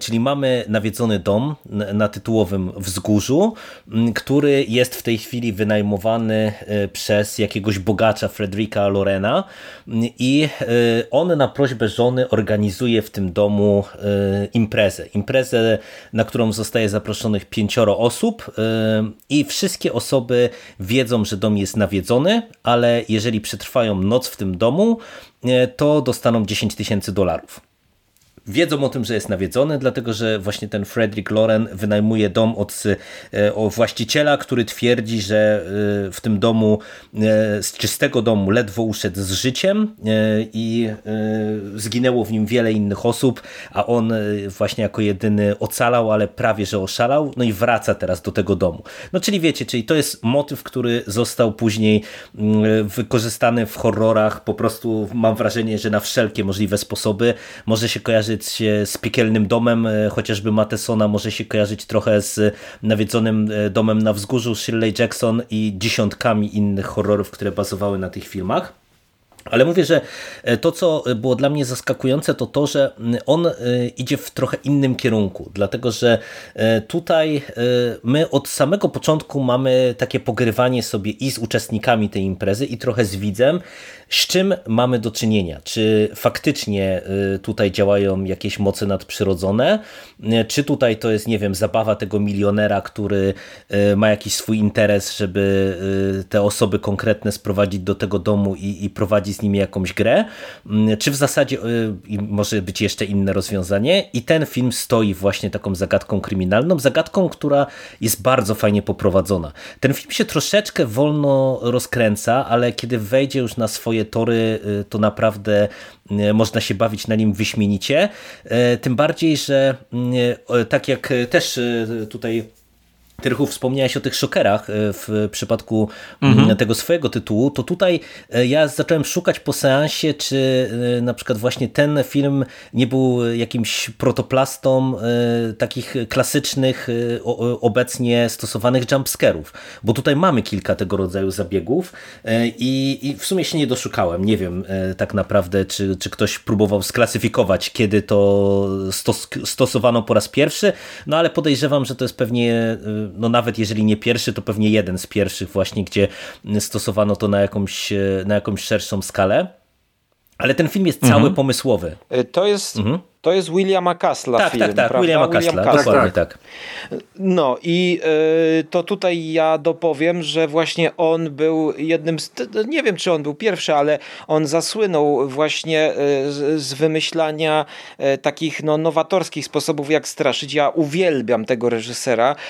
On, on przecież wpadł raz na taki pomysł, żeby tam włożyć takie czujniki z prądem, które miały w kinie publiczność prądem razić. To było chyba w przypadku Tinglera tak, z Vincentem Price'em. Mhm. E, I to jest wielki innowator e, właśnie horroru, który inspirował się Hitchcockiem. On się w ogóle inspirował o, o... tymi, e, wiecie, kiedyś w, w Nowym Jorku i w tych wielkich teatrach były takie powiedzmy przedstawienia, gdzie właśnie straszono i on chciał mm, to, to ciężko mi powiedzieć, czy to były, wiecie, muzykale, czy to były sztuki. To były takie całe y, długie jakieś y, czterogodzinne mm, spędy, gdzie właśnie sale były przystrajane i, i wiesz, jakieś potwory były i tak dalej. To było y, po, dosyć popularne i z tego co wiem, Castle w ogóle się tym inspirował strasznie mocno. Y, przepraszam, że nie pamiętam tym... nazw teraz, jak się to dokładnie nazywało. Ja pa... Chyba chodzi ci wieków. o ten francuski tak, chodzi ci o ten francuski chyba teatr, taki Guginol, coś takiego to się nazywało, mm. gdzie był dokument filmowy kiedyś o tym e, zrobiony, że oni tam na przykład krew wylewali. Dokładnie. E, no, no to wiem, wiem o czym mówisz. Tak, to, to jest bardzo ciekawe zjawisko właśnie i dlatego boję się chodzić. Ostatnio mieliśmy iść na Mizery e, z ekipą no, i zastanawiałem, zastanawiałem się, czy będą straszyć w taki sposób. Ale nie doszło do tego do skutku. Może jeszcze dojdzie. Ale y, wracając jakby do samego filmu, to wam powiem, że on mnie zaskoczył na kilku poziomach. Y, bo y, po pierwsze naprawdę ta zagadka jest fajnie prowadzona i tutaj różne postacie z nami sobie pogrywają. Fantastycznie na przykład wypada relacja pomiędzy dwójką naszych głównych, jako czy tam wiodących postaci, czyli tym Fredrickiem Lorenem i jego żoną Annabel, czwartą żoną, co właśnie nadaje bardzo ciekawego podtekstu całej ich relacji, bo w zasadzie nie wiadomo jak to się stało, że dwie poprzednie młode żony zmarły na zawał, e, a on jest jakimś, wiecie, milionerem, e, a ona się nie kryje, że wyszła za niego tylko i wyłącznie dla pieniędzy. E, bardzo taka ciekawa relacja, nawet po tych latach, bo, bo wiecie, to jest coś, co mm, no, no tak jak też na przykład ty wspomniałeś, Rychu, wcześniej, że tam ta relacja z kobietami jest taka no na granicy przemocowości w zasadzie, nie? W, nieraz w tym -hmm. kinie lat 30 40 to, to, to, to, ale to samo było w Nocy Demona. Yy, może to było trochę, trochę bardziej subtelne, ale to nadal tam było. To nadal tam było i to nadal było takie no nieprzyjemnie się to ogląda. No a tutaj na przykład jest tak, że, że, też są takie mo motywy, e, gdzie y, Price, y, czy postać, którą on gra, y, zachowuje się wręcz brutalnie w stosunku do tej żony, ale to już jest jednak troszeczkę inaczej prowadzone, bo widać, że ona też z nim prowadzi grę, że ona ma kontrolę w wielu sytuacjach. Bardzo, bardzo ciekawie jest ta relacja prowadzona. Mhm. Bardzo ciekawe wydaje mi się to, że wygląd tego domu jest bardzo nietuzinkowy bo ten tytułowy dom na wzgórzu, no to wiecie, nawet jak spojrzycie na okładkę DVD, to mamy takie klasyczne, klasyczny nawiedzony dom, jak, jak teraz byśmy go sobie wyobrażali, a ten dom w filmie gra e, Ennis House.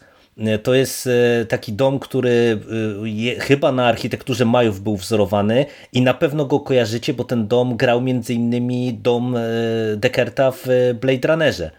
E, I, I ten dom jest wykorzystywany w wielu filmach. E, Lynch w nim Mulholland Drive też kręcił chyba w środku.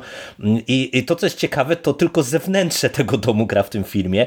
W tym sensie, jak my widzimy, jak oni podjeżdżają do rezydencji, no to właśnie widzimy Ennis House w środku już dostajemy właśnie taki, y, jakbyście sobie wyobrażyli, y, dom y, nawiedzony, czyli wiecie, stare jakieś tam meble, schody kręcone i tak dalej, i tak dalej. To już nie jest wnętrze tego domu, no ale, ale bardzo to jest dla mnie ciekawe, no bo jednak mówię, no te, te nawiedzone domy nawet po dziś dzień to, to wyglądają plus minus tak samo, mam wrażenie, wszystkie, czyli, czyli po prostu staro rozradująca się rudera, a tutaj twórcy zupełnie inaczej do tego podeszli.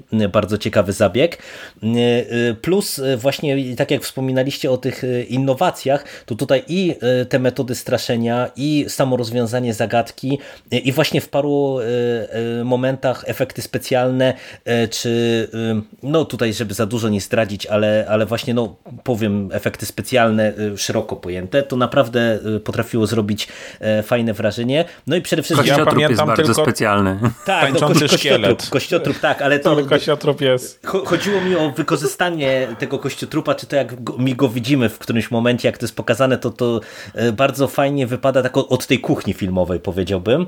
E, no i Vincent Price jest e, no doskonały, nie? To, to każdy go zna, fan horroru, ale na przykład ja miałem wrażenie, że on momentami przybija czwartą ścianę, bo w przeciwieństwie do pozostałych aktorów i aktorek, którzy no, grali, powiedziałbym, normalnie, jak w filmie, to Vincent Price, czy, czy jego postać w kilku momentach mówi y, twarzą do, do ekranu y, i ja nie mogłem y, się oprzeć wrażeniu, że on mówi do widzów, nie? że on mówi oczywiście do postaci też pewnie, które są, czy nie pewnie, na pewno do postaci, która jest z nim w pokoju, ale mówi to również do nas, co też jest ciekawym zabiegiem, no bo wiecie, jednak przebijanie czwartej ściany, no to wydaje mi się, że to tak zagościło w kinie mocniej w ostatnich latach, czy zrobiło się jakoś tam popularne, a tutaj, no mówię, nie wiem na ile to jest jest y, świadomy zabieg twórców, ale być może jest świadomy i przede wszystkim naprawdę tutaj Vincent Price bryluje. On y, ma ten taki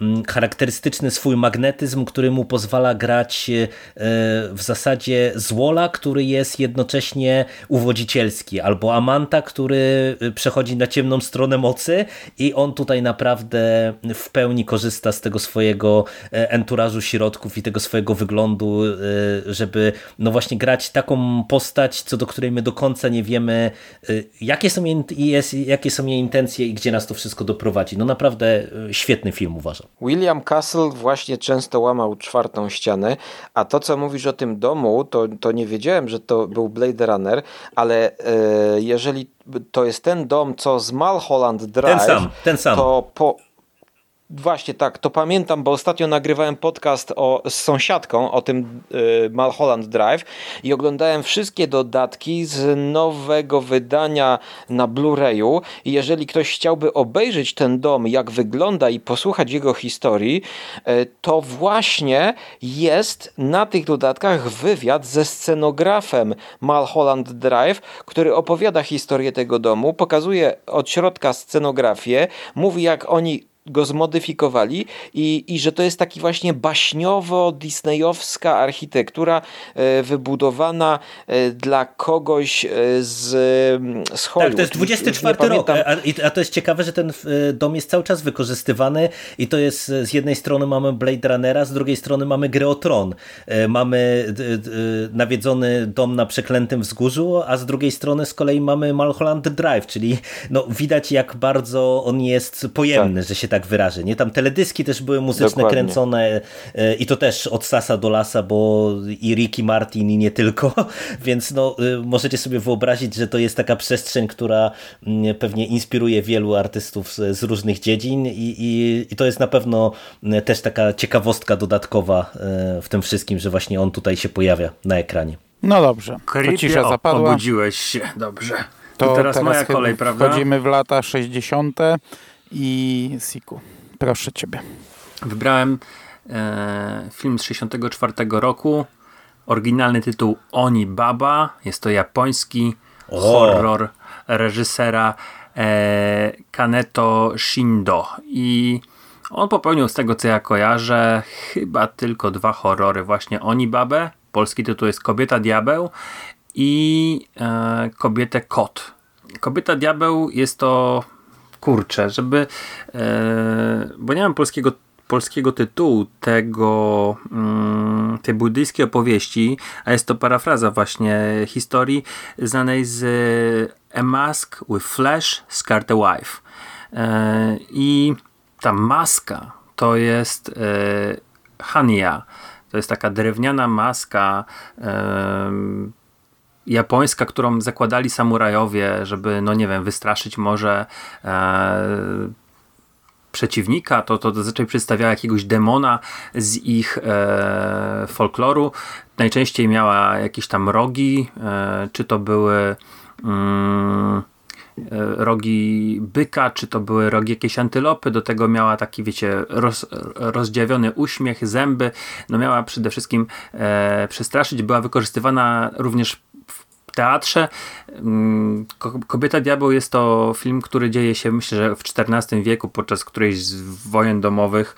E, mamy historię dwóch kobiet, które mm, żyją tak naprawdę z mordowania ludzi, e, zrzucają ich do, znaczy w jakiś tam sposób ich mordują, mm, wrzucają ich ciała do dołu i miecze, zbroje, które im ukradną, sprzedają, dzięki temu dostają jedzenie i e, jest to matka, mm, która jest teściową młodszej kobiety mm, i mąż tej kobiety, syn, syn z tej starszej poszedł na wojnę, został wcielony do armii.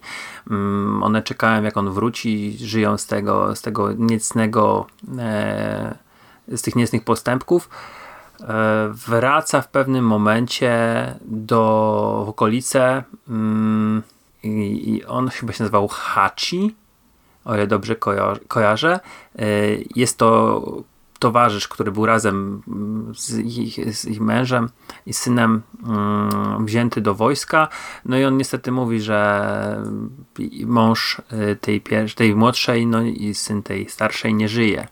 E, że został zamordowany, e, o ile dobrze kojarzę, e, bo obaj zdezerterowali i został zamordowany przez jakichś tam rolników, kiedy kradli jedzenie.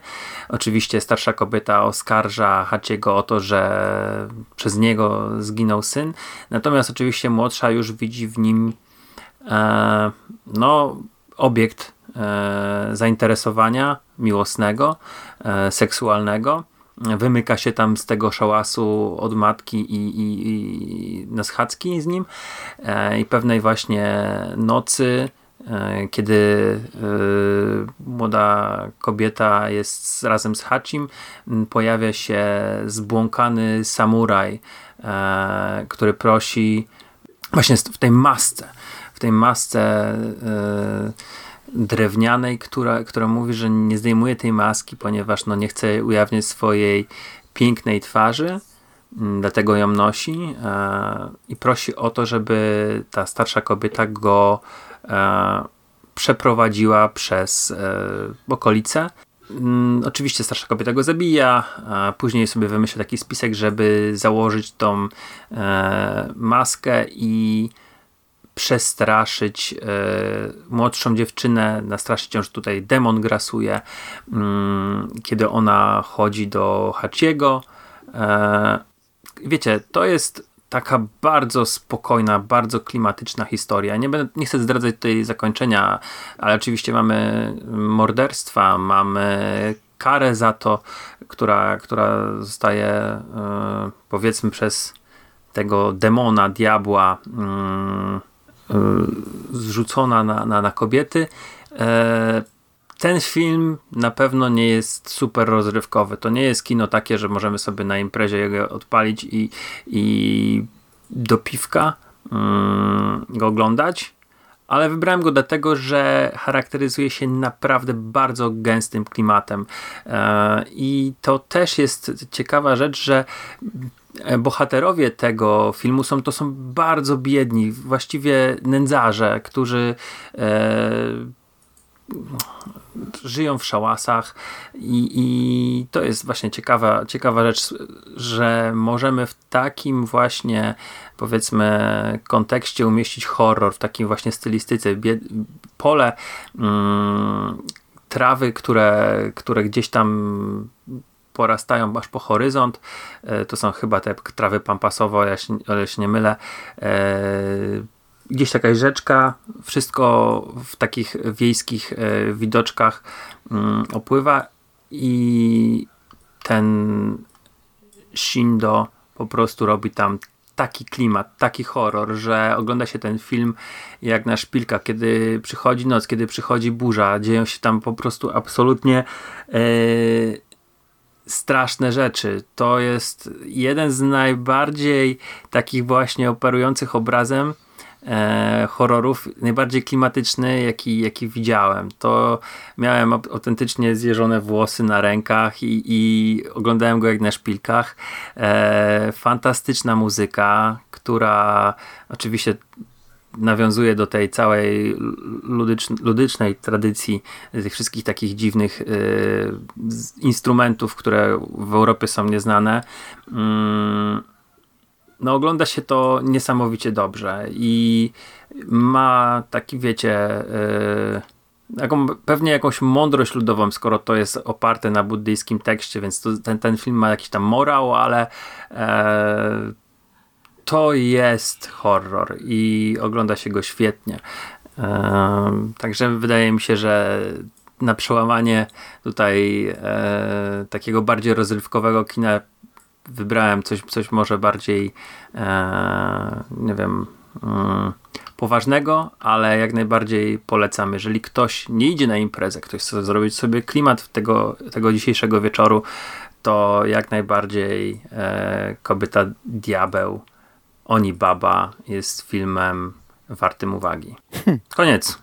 No, nie wejdziemy w dyskusję pewnie, ale... No nie, ale no, zaintrygowałeś, zaintrygowałeś nas Zapisane. To jest e, jakoś w wolnym dostępie, czy trzeba się natrudzić, e, żeby ten film znaleźć? Wiesz, ja nie mam problemu z dostępami do filmów, bo mam Dawida Gryza, A, no tak, który no tak. ma absolutnie wszystko, więc yy, nie, nie mam pojęcia. To było na pewno brytyjskie wydanie, nie miało polskich. Wiesz co, no, Criterion to wydał w swojej kolekcji, no więc teoretycznie powinno to być względnie łatwo dostępne. Nawet na stronie Criteriona to można kupić. No w Polsce tego nigdy nie było było, nie? Spoko, mm, ale to, no może to warto się sprawdzić ten, jeżeli ktoś, ktoś ma chociaż jeżeli to Criterion wydał, to może będzie ciężko, ale e, wydaje mi się, że można sprawdzić na e, tym VOD Arrowa, jeżeli ktoś, ktoś tego używa, e, bo tam jest trochę filmów chyba, się nie, myślę, nie mylę, od Toho, a właśnie Toho był dystrybutorem tego filmu, więc e, ja oglądałem na tej kolekcji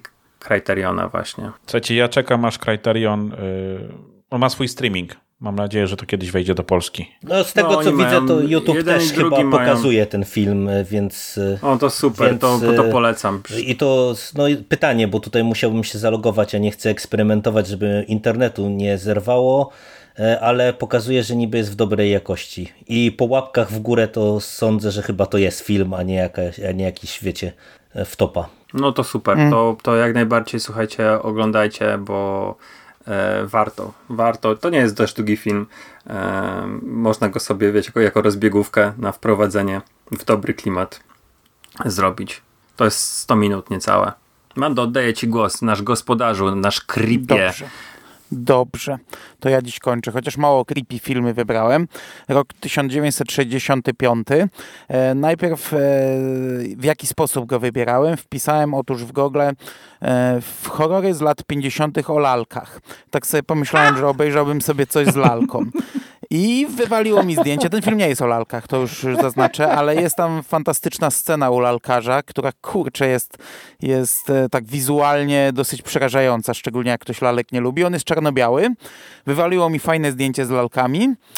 I wszedłem w trzy recenzje i te recenzje były mega, mega pozytywne. Tam ludzie pisali, że po prostu nie da się oderwać od tego filmu, z czego dwie chyba były na blogach horrorowych, więc mówię, okej, okay, spoko, będzie horror, nie? Bo ten poprzedni to jednak tak nie bardzo. E, I właśnie zastanawiam się, na ile to jest faktycznie znany film, bo w tych wszystkich recenzjach pisali, że to jest fantastyczna rzecz, porównywali do, do wiecie, bardzo znanych filmów, ale ale pisali, że on jest taki pomijany, że to, to powinien być wyznacznik, że to do niego powinno się pomijać i zastanawiamy, czy znacie. E, Bunny Lake zaginęła. Bunny Lake is missing. Tak. Ja no. to chyba nawet e, podcast o tym nagrywałem. Tak? No dobrze. Tak mi się wydaje. Dobrze, to chociaż jedna osoba zna. To jest, ty powiedziałeś przed chwilą krótki film 100 minut, ja tu powiem, to jest długi film, ma 100 minut, e, ponad 100, godzina 47. To mnie trochę tak e, przeraziło na początek, bo ten poprzedni był króciutki, a tutaj mówię e, tak nie bardzo. I przez długi czas e, się zastanawiałem, czy, czy może jednak nie wybrać czego innego, bo to nie pachniało czymś, co mógłbym chociaż trochę zak zakwalifikować do horroru.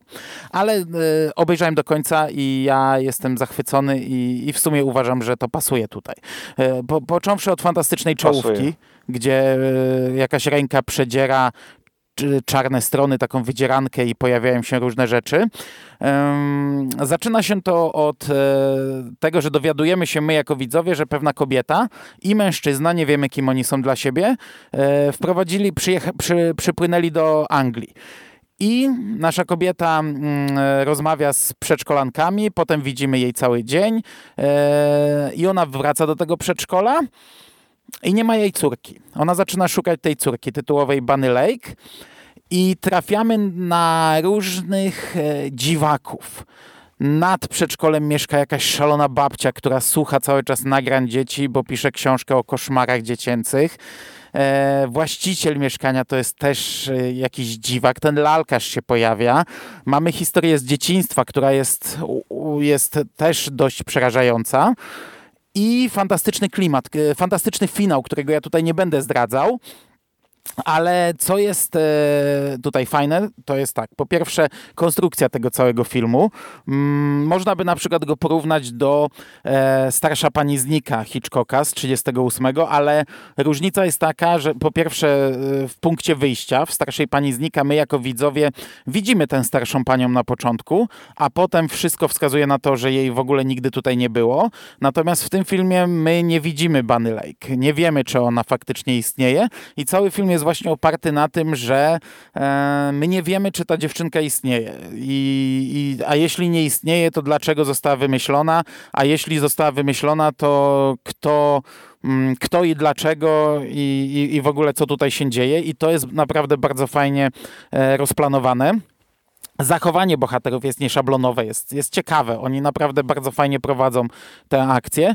No i to całe szaleństwo, które tutaj potęguje. Ta tajemnica jest dobra, ona jest fajnie rozwiązana i ostatnie sceny to już jest takie szaleństwo do kwadratu. I to, to mnie przekonało, że to jest film, który mogę wpasować do horroru, bo te ostatnie sceny ogląda się fantastycznie.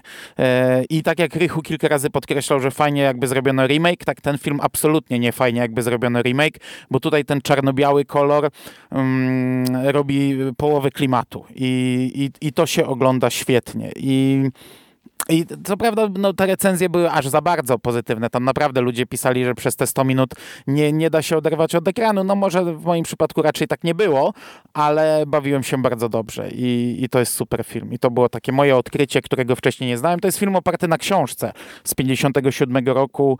Um, Evelyn Piper, to jest pseudonim. Autorka nazywa się Marian Model. Um, I bawiłem się bardzo dobrze i polecam. I to tyle chyba. Ja nie znałem tego filmu, a ty skóra, jeżeli nagrywałeś podcast, to jeszcze masz go w archiwum, bo wyszukiwarka go nie znajduje. E, bo ja wiem, że ty masz przypasne archiwa podcastowe e, e, i nie, to nie było póki co tego podcastu, także zajrzyj, zajrzyj w archiwa. Ja mam to na DVD i ten film znowu był w serii takiej mojej, w serii czy nieformalnej i fascynacji tak zwanych filmów o ludziach, którzy zaginęli. Patrzę teraz na IMDb, dałem mu 7 na 10. Ten tytuł bardzo mi kiedyś wpadł w pamięć i to jest w ogóle film Otto Premingera, e, no, znany reżyser, e, tak najbliżej horroru i thrilleru to jeszcze zrobił Anatomię morderstwa. To jest taki no, klasyczny tak, bardzo znany też tytuł. thriller. Mhm. Tak. Więc no, kurczę blade, nie pamiętam, e, gdzie mam ten podcast, e, nie pamiętam tego filmu, ale polecam, bo 7 na 10 dałem, to to jest dobre, dobre ocena u mnie, bardzo wysoko. No to dobrze. co, przechodzimy do To przechodzimy do trzeciego i, i poczekaj, zerknę sobie na licznik. No, trzymamy się jak, jak, na, jak się należy. Tu od razu jeszcze raz przypominam, że jak komuś już jest źle, mi jest bardzo źle, bo zaczyna, zaczynają się zimne wieczory w samochodzie, ale mnie nie można, mnie, mnie, mnie nie wolno opuścić tego podcastu, to mo, mo, może w każdej chwili wyjść, pamiętajcie. nie to, żebym kogoś wyrzucał, ale wiem na przykład, że Rychu chyba nie masz żadnego filmu z, tej, z tego worka. Możesz nas oczywiście nie, posłuchać. Z trzeciej, z trzeciej grupy nie mam, ale chętnie, chętnie posłucham, bo w zasadzie już mam listę chyba pięciu czy sześciu filmów, które gdzieś tam, gdzieś tam kiedyś może obejrzę, chociaż już Banner Lake właśnie klikam kup, także... Nie obejrzysz, to tak zawsze jest, że lista, lista się ma, ja teraz nawet nie notuję. E, ale może coś. No dobra, to teraz mamy lata 80. i 90. E, A gdzie i... się podały 70? No, no przesłuchasz na podcast. podcast, to się dowiesz, bo o tym mówimy na początku. Przesłuchaj początek, no ale faktycznie zniknęły. E, zniknęły. No ale to może za rok zrobimy coś z latami 70. Dzisiaj 80. i 90. i zanim przejdziemy dalej, jaka kolejność, panowie? No ja mam 71 wybrany. Ale kurczę, dalej chronologicznie, czy może coś głupiego, nie wiem, innego, inaczej? Możemy chronologicznie jechać. Skóra, skóra ale nie ma 70. No, wypadasz. No ale to jestem zaskoczony. No, no, ale, to samo, co ja. Ale czytanie, wiesz, to masz opanowane na pewno. Ale matematyka, czytanie, bo było napisane średnia. wyraźnie y, i jeszcze przypominaliśmy. Kurczę, myślałem, że lecimy dekadami po kolei, tylko duetami, po dwa. A tu widzę, no, no, czytanie, widzę, że czytanie mam opanowane, ale może nie ze zrozumieniem. ale to pozwalamy mu mówić o 71? Nie. Nie możemy tak, no chyba. Bo to, to jest, przygotował się. Yy, bo to jest slasherowo, no to ja jestem przygotowany z tego. Jestem kurczę Dobra. zaszokowany. No, no to mamy coś głupiego na początek, okej. Okay. Ale to musisz się zmieścić, zmieścić się w pięciu minutach. Raz, raz. Dobra. No to lecimy. E, tutaj nawiązując do e, tego, co szukał Mando w Google o początkach slashera, to ja też właśnie sobie tak slasherowałem ostatnio e, i powróciłem do Mario Bawy, który w 71 roku nakręcił coś, co się nazywa Ecologia del Delito, czyli Eee, czyli właśnie gdzie to jest? Eee, Bay of Blood. O, właśnie, bardziej może znany tytuł. Bay of Blood, czyli Zatoka Krwi. Eee, no i oczywiście 60. lata, tak, tak, tak, ten slasher, e, psychoza i tak dalej. Ale jak to dalej się rozwija? No bo e, jednak, e, jednak Halloween y, to jest chyba 73 albo 4 Carpentera. A nie 8? Y, albo jeszcze później. 8. Y, no. 8. I A Bay of Blood, no a w ogóle już nie mówiąc co do piątku 13, no to Mario Bawa właściwie połączył tutaj Giallo ze slasherem. I to jest bardzo ciekawy przykład filmu, który rzeczywiście łączy trochę i slasher i giallo. I to jest coś według mnie jakby przyjemniej połączonego niż, niż zrobił to ostatnio James Wan w Malignacie. E, to jest, to jest bardzo ciekawy przykład tego filmu, ten Bay of Blood, ponieważ on jest cały czas włoski, tak jest, cały czas jest giallo, cały czas jest kryminał, ale wchodzą te slasherowe wątki. E, chociaż czy do końca ten slasherowy wątek łączy się z wątkiem kryminalnym, ja nie wiem. Oceniłem go 7 na 10, więc e, chciałem go w ogóle zrecenzować w filmach wakacyjnych i, i, i on się jeszcze pojawi w tej serii, e, ale to jest klimat piątkowo-trzynastkowy po, po, części, bo mamy jezioro, e, mamy grupkę e, młodzieży, która przyjeżdża, ale mamy też drugi wątek, wątek jeziora i mieszkańców, którzy tam no, jakoś żyją. Jedna jest babka taka, która taka, takie trochę medium, ona nie chce, tam ktoś jest, żeby ktoś jest mm, nieprzychylny w ogóle turystom. No i mamy różne sceny e, rodem ze slasheru właśnie mordowania w różny dziwny sposób. E, mamy zamaskowanego mordercę, który jest zamaskowany bardziej e, przez kadrowanie niż przez maskę, bo e, ktoś morduje taką maczetą i to właśnie wywodzi się z Giallo, bo jest, jest to właśnie zbliżenie na ręce, zbliżenie na przedmiot zbrodni, no ale też jest to zaskoczenie jakby, że, że potem się okazuje kto i dlaczego Y, mordował. Więc dla wszystkich tych, którzy śledzą um, genezę e, slashera, to jest film jak znalazł, no a poza tym to jest Mario Bawa, którego um, fani horroru muszą pamiętać i to jest swoista uczta. Chociaż jestem ciekawy, jeżeli ktoś oglądał ostatnio, jak interpretują nasi słuchacze ostatnią scenę. To jest taka ostatnia, nazwijmy to scena rodem trochę z bączka, z incepcji z e, Christophera Nolana. E, troszkę może od czapy, a troszkę może jakąś tą interpretację narzuca. Jestem ciekawy, czy to jest spoiler? To jest taka no, dziwna, zaskakująca scena, której nie chcę zdradzać tym, którzy jeszcze nie oglądali, ale może jak ktoś się skusi na mistrza włoskiego horroru Mario Bawę, to może y, skomentuje kiedyś w komentarzach. Mm, no i słuchajcie, jezioro, duża ilość krwi, młodzież, mm, kolego Rafale chyba nawet są nagie piersi, więc Dlaczego to zapraszam. No. Jeszcze płonący człowiek Aczkolwiek... i, i, i Siku bierze. Tak, to prawda, ale wiesz co, mam ten list, e, na liście ten film, ponieważ ja sobie Włoszczyznę e, nadrabiam, więc e, mhm. na pewno trochę podskoczyło. Powiem tak, bardzo fajny kanał w UPC jest, Red Carpet się nazywa, mają giallo, mają włoskie horrory, polecam sprawdzić i sobie nagrywam filmy stamtąd i sobie oglądam, są naprawdę czasami świetne rzeczy. Mm.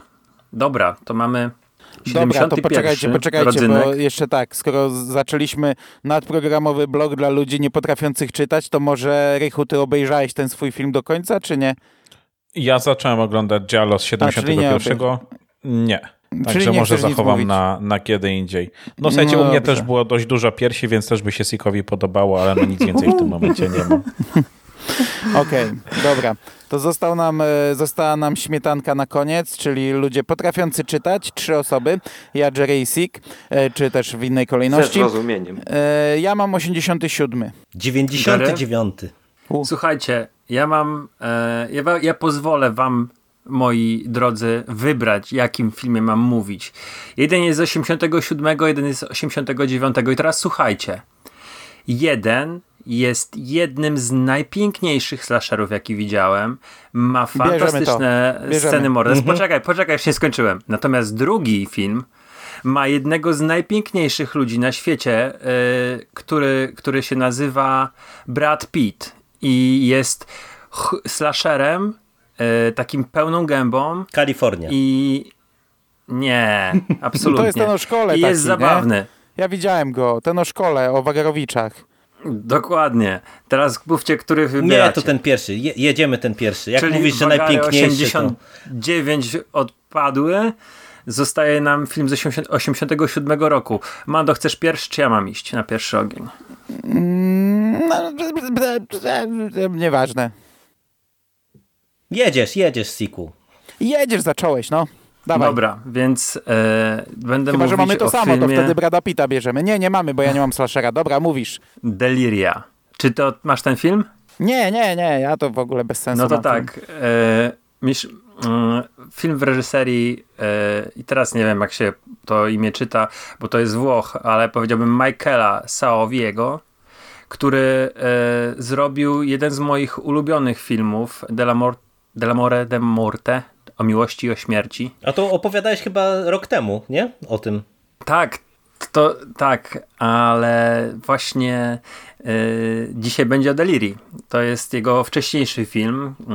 Y, jest to historia y, grupy teatralnej, która przygotowuje się do nadchodzącego spektaklu. Jest to musical y, i są zamknięci, wiecie, w takim magazynie, teatrze, y, jednocześnie, który Mm, który jest pod, pod, kontrolą producenta i reżysera, który w ogóle ma bzika. E, przygotowują się, przygotowują się. Jedna z aktorek, coś tam się dzieje, chyba skręca nogę. Mm, no i oczywiście musisz jechać do lekarza, bo nie możemy przerwać e, prób. Jedź do lekarza, zrób z tą coś z tą kostką. E, no i znajdują rzeczywiście w książce telefonicznej e, najbliższy szpital, okazuje się, że to jest szpital psychiatryczny i za nimi ktoś y, się udaje, bo ona tam jedzie z koleżanką i przywożą na, na, to, na, to, na to miejsce tych prób mordercę. I nie wiem, czy kojarzycie e, z jakichś plakatów, zdjęć, e, wiecie, zdjęć najbardziej charakterystycznych morderców, mordercę w masce sowy. Jest to e, właśnie maska mordercy z tego musicalu, e, który, który w ogóle ten musical jest o mordercy. Mm, no ale to tak się składa, że ten morderca, uciekinier z psychiatryka z, przejmuje ten kostium i zaczyna terroryzować e, aktorów, producenta, reżysera. Mm, zamyka ich w ogóle tam, nie da się stamtąd uciec, ponieważ e, no, jest tylko jedno wyjście. Początkowo zabija jedną osobę. Przyjeżdża policja, która stoi sobie w wozie patorowym przed, przed budynkiem, oni są zamknięci w środku, muszą całą noc tam robić tą próbę, no ale bardzo szybko się okazuje, że zamknięci są z tym mordercą i um, przechodzą do jakiejś tam kontrofensywy, próbują go złapać, e, co się im za bardzo nie udaje. Ten film jest e, naprawdę powiedziałem, że jest jednym z jest najładniejszym slasherem, jaki widziałem teraz tutaj może trochę jest nieprawdy, bo nie wiem, czy to jest do końca slasher. Tam brakuje tego elementu śledztwa jakiegoś, odkrywania tożsamości mordercy. My po prostu wiem, że to jest jakiś psychol.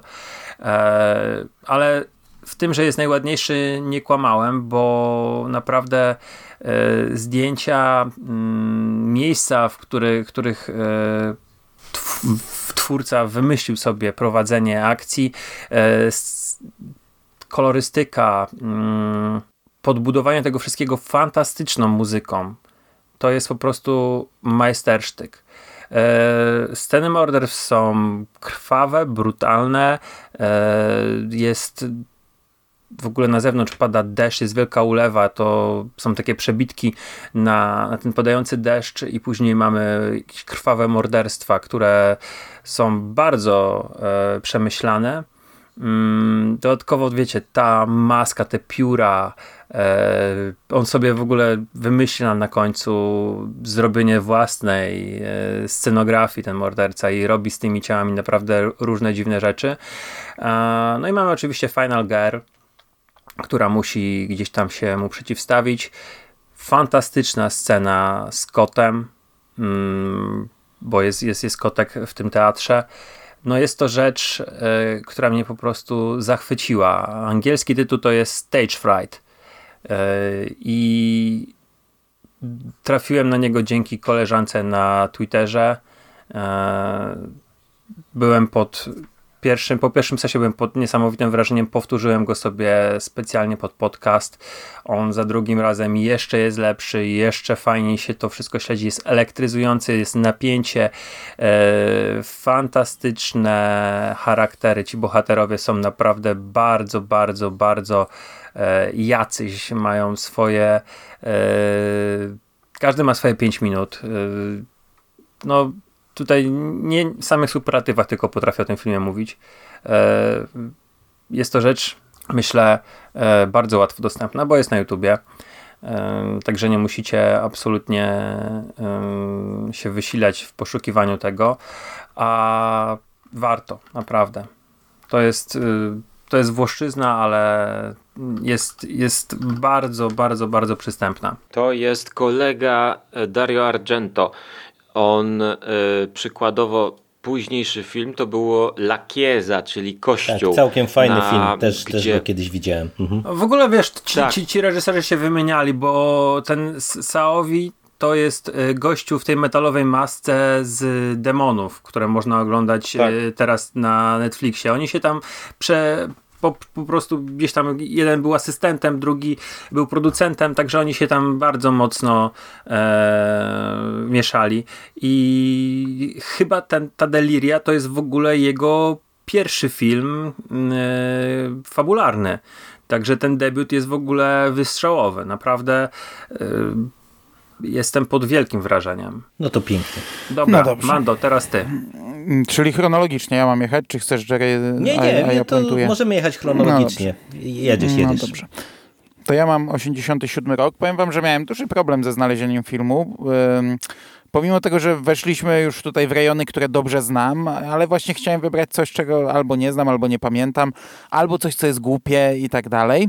I wymyśliłem sobie, że to musi być coś halloweenowego, bo kurczę, no jest Halloween, więc szukam filmu halloweenowego i już miałem z tym problem, bo nie mogłem znaleźć listy horrorów halloweenowych. No kurde, Stary, albo to było... trzeba było się do mnie odezwać, bo no przecież no ja mam zrobione po prostu... No tak, no, no, no teraz już wiem. E, faktycznie, ale ja to robiłem wczoraj wieczorem i albo mi wyrzucało, wiesz, zestawienie filmów Halloween, albo mi wyrzucało topki najlepszych horrorów na Halloween, nie? I, i, I, pomyślałem sobie wtedy może Pumpkinhead, ale e, ostatecznie tego nie, bo, bo, bo pamiętam to i to, to, czy to nie jest Halloweenowy, no ale jest Pumpkin, nie? E, ale pamiętam, że to był chyba poważny film i znów coś tam z dzieckiem, zemsta za, w tym przypadku za śmierć dziecka. Mówię, nie, kurczę, zrobiłem dwa poważne filmy, teraz ma być z jajem.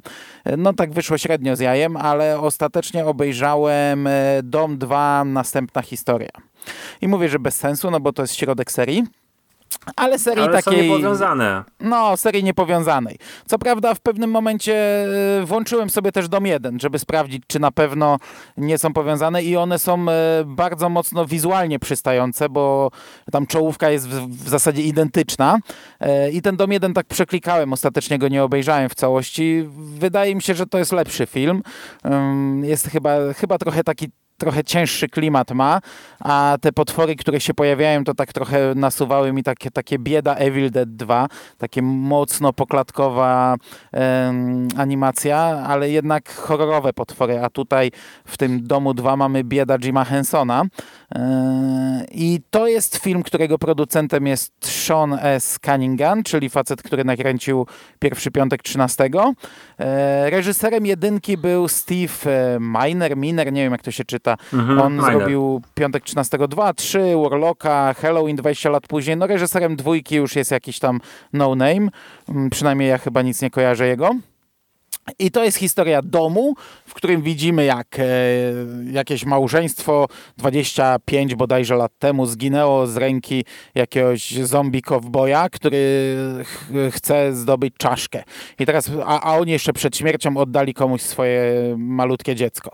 E, a mogę ci wejść teraz, słowo jedno? No mów, mów, dajesz. E, scenariusz tego filmu napisał Fred Decker, który był też, pisał e, Noc Pełzaczy, Łowcę Potworów i ostatnio tego, no, ostatniego Predatora.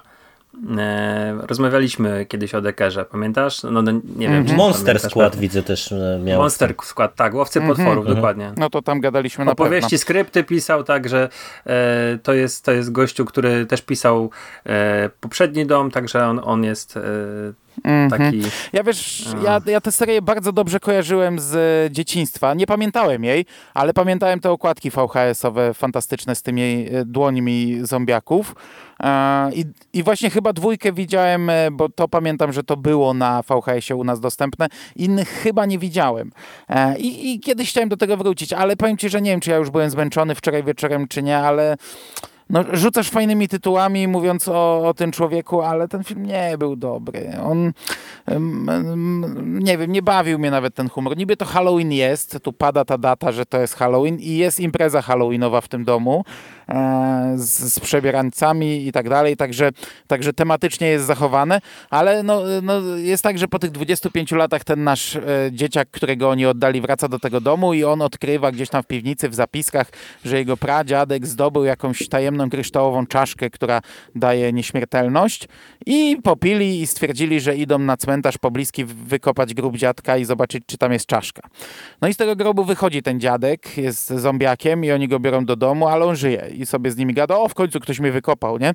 E, pradziadek. I oni go biorą do domu, biorą, dają mu materac w piwnicy i on tam z nimi siedzi i ta czaszka sobie leży i co chwilę ktoś wchodzi i tę czaszkę kradnie. Przy czym to są takie jakieś, wchodzi jakiś koleś wychodzi z jakiegoś pokoju, się okazuje, że on jest gdzieś tam z przeszłości, oni wchodzą do tego pokoju, przenoszą się do przeszłości i odgrywają tam scenę niczym e, z drugiego Indiana Jonesa. E, potem wchodzą do jakiegoś salonu, a tam dżungla i wchodzą i walczą z dinozaurami, takimi naprawdę bieda zrobionymi Potem mamy scenę westernową, gdzie przenoszą się na dziki zachód w innym pokoju i potem ten zombie cowboy przychodzi do nich. E, są jakieś stworki, oni mają jakiegoś małego dinozaura, który wygląda właśnie jak z takiego bieda Jima Hensona filmu. Jest jakiś taki piesek, który twarz ma jak zielony falkor z niekończącej się opowieści, a, a ciało jak jakiś, e, jakiś nie wiem, jakaś pluszowa glizda czy coś. E, I, nie no, a powiem wam, że ten film mnie zaczął tak męczyć od połowy, tak naprawdę już na siłę go kończyłem i, i, i trochę byłem rozczarowany, bo, bo, bo liczyłem, że właśnie coś takiego głupiego, zabawnego, to jest komediowy horror, trochę się pośmieję, trochę się pobawię. Nie wiem, może gdybyśmy oglądali to przy piwie i, i jakoś w, i w innych okolicznościach, to bym to odebrał lepiej, ale nie, nie czuję się zachęcony w ogóle, żeby do tej serii wracać i raczej ją wymazuję mm -hmm. z mhm. pamięci. A pierwsza, no właśnie, pierwsza ja... część... No, mów. No właśnie chciałem zapytać Mando, jak e, podchodzi do pierwszej części, bo ja się trochę dawno temu przejechałem właśnie na pierwszej części. E, poszedłem jeszcze chyba po drugą i jakoś tak odpłynąłem zupełnie i, i, i nawet tej pierwszej części nie wspominam y, tak dobrze jak na przykład Amityville. Jak wy to widzicie? Nie, ja tak jak ci mówię, ja, ja przeklikałem ją tylko wczoraj. Ja jej chyba nigdy nie widziałem. Przeklikałem, żeby sprawdzić na, na ile ona klimatycznie jest podobna do tej drugiej i jest inna, jest trochę inna. No mówię, czuć, że to jest taki cięższy klimat, tak jakby to, to był, był, była nawet inna dekada, mam wrażenie, chociaż też widziałem, że zamienia się w pewnym momencie w taką bajeczkę, tylko że bardziej chyba, no, no te stworki są bardziej horrorowe, ale kompletnie mnie to nie, nie, nie zachęca, żeby oglądać serial. Pierwsza część jest y, post-Wietnam, to jest y, ten, no, ten tam są te retrospekcje jest, jest takie, ale one też są bieda chyba. Y, tak, i pierwsza część, mimo że ten w pewnym momencie wydawał się ten film, że jest y, kultowy. kojarzyłem też okładki z VHS-ów. Ja tego filmów nie widziałem, obejrzałem jako dorosły. Pierwszą część to nie jest dobry film. raczej, raczej raczej się gdzieś z moim. Myślę, że on może być kultowy, bo to takie, takie filmy stają się kultowymi. E, natomiast e, w moje jakieś tam, w moją wrażliwość, w moje gusta zupełnie nie trafił. Ale on, on jest dosyć e, popularny, no bo mm, to jest horror post Wietnam, postwojenny, więc gdzieś tam te echa się tam odzywają i on często na jakichś różnych listach się pojawia. No i kultowe rzeczywiście te okładki. Też pamiętam je z salonów VHS z wypożyczalni. Mm, nie wiem, jak w ogóle ta franczyza wygląda, do, do którego odcinka doszli. Z Cztery są części. No dobra. No tutaj na koniec to tylko mnie zdziwiło, że y, jest adaptacja marvelowska tego filmu.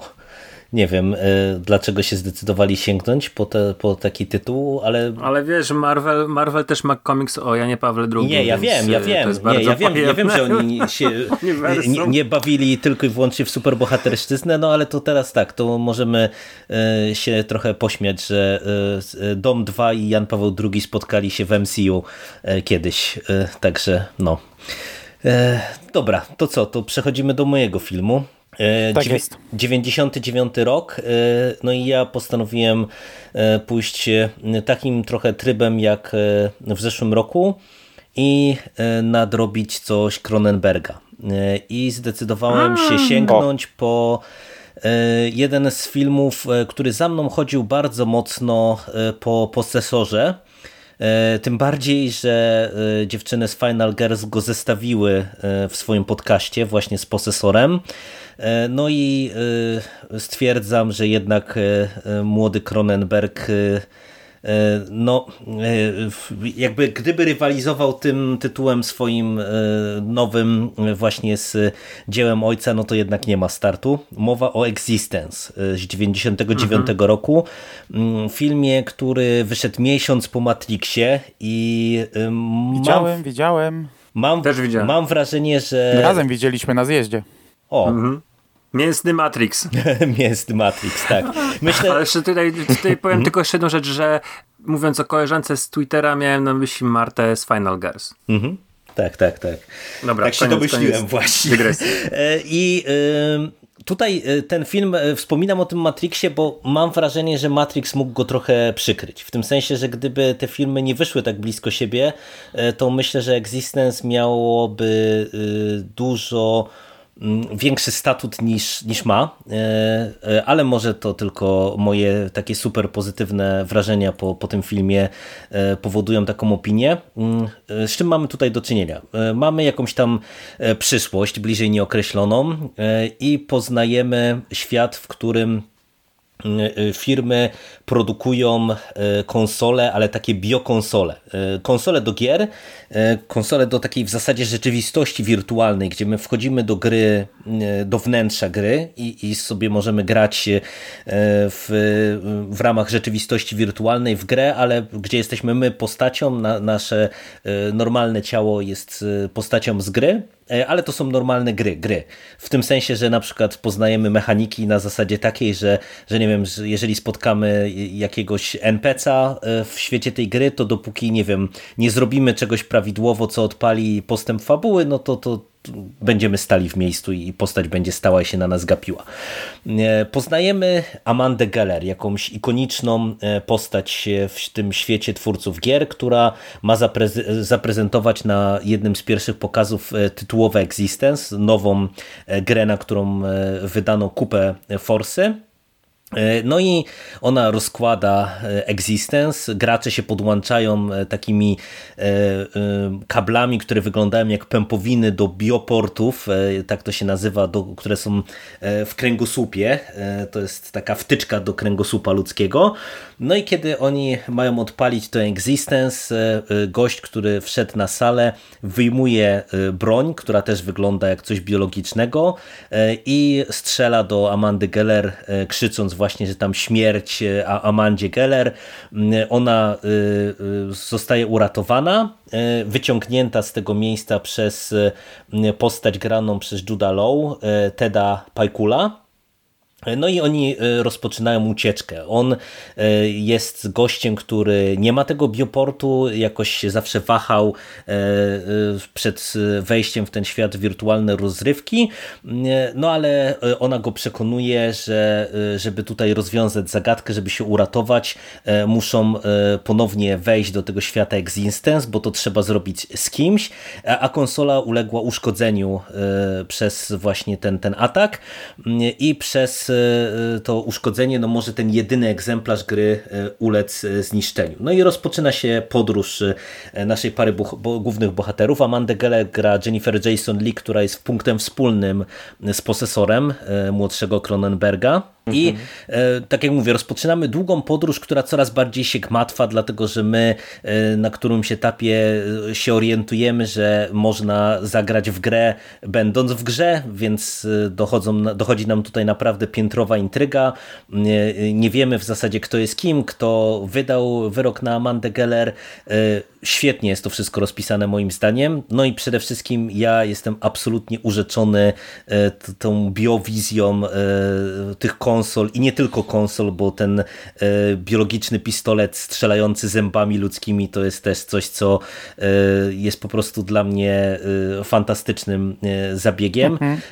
No po prostu dla mnie film pod wieloma względami kompletny. Tutaj jest Cronenberg też twórcą, który ma pełną kontrolę, bo on i reżyserował i napisał ten film. I wydaje mi się, że tutaj naprawdę no, ten film się nic nie zestarzał. Tym bardziej, że on ma świetne zakończenie, takie, które mm, e, pozostawia nas e, w bardzo ciekawym miejscu. E, jak jeszcze widzieliście, jakbyście odświeżali, to chętnie bym was zapytał o samą ostatnią scenę, bo nigdzie mi to nie mignęło w jakiejś dyskusji o tym filmie, a, a nie wiem, czy tutaj ja przypadkiem się nie doszukuję czegoś więcej jeszcze niż, niż tutaj jest. No, bawiłem się wyśmienicie. On wizualnie jest zrobiony naprawdę fantastycznie faktycznie e, te wszystkie e, cielesne konsole, e, a tutaj mamy dużo takich obrzydliwości, jak tam jest naprawa tej konsoli, czy jak widzimy proces produkcji tych konsol, czy jak mamy te, te kwestie związane z tymi bioportami no, Cronenberg tutaj e, naprawdę e, wizualnie robi niesamowitą robotę. E, I, i chociaż to jest w zasadzie trochę bardziej science fiction niż horror, to, to, to te elementy horroru też są bardzo wyraźne, no i przede wszystkim mówię, no to jest no, kompletny film, w tym sensie, że tutaj naprawdę ta intryga jest, jest ciekawa, jest dobrze poprowadzona, z bardzo dobrym, satysfakcjonującym zakończeniem, no i, i aktorsko wypada świetnie, bo ja lubię i Jennifer Jason Lee, i lubię Judah Law, a im tam e, partnerują m.in. Ian Holm, e, William Defoe, e, Christopher Eccleston i naprawdę cały, cały skład ten osobowy też jest świetny. Za muzykę odpowiada Howard Shore i też robi tutaj robotę. No naprawdę kawał świetnego kina. Nie widziałem nigdy tego filmu i, i się bardzo cieszę, że ten dzisiejszy nasz podcast mnie zmobilizował, żeby właśnie go nadrobić. No to jest rzeczywiście bardziej science fiction niż horror.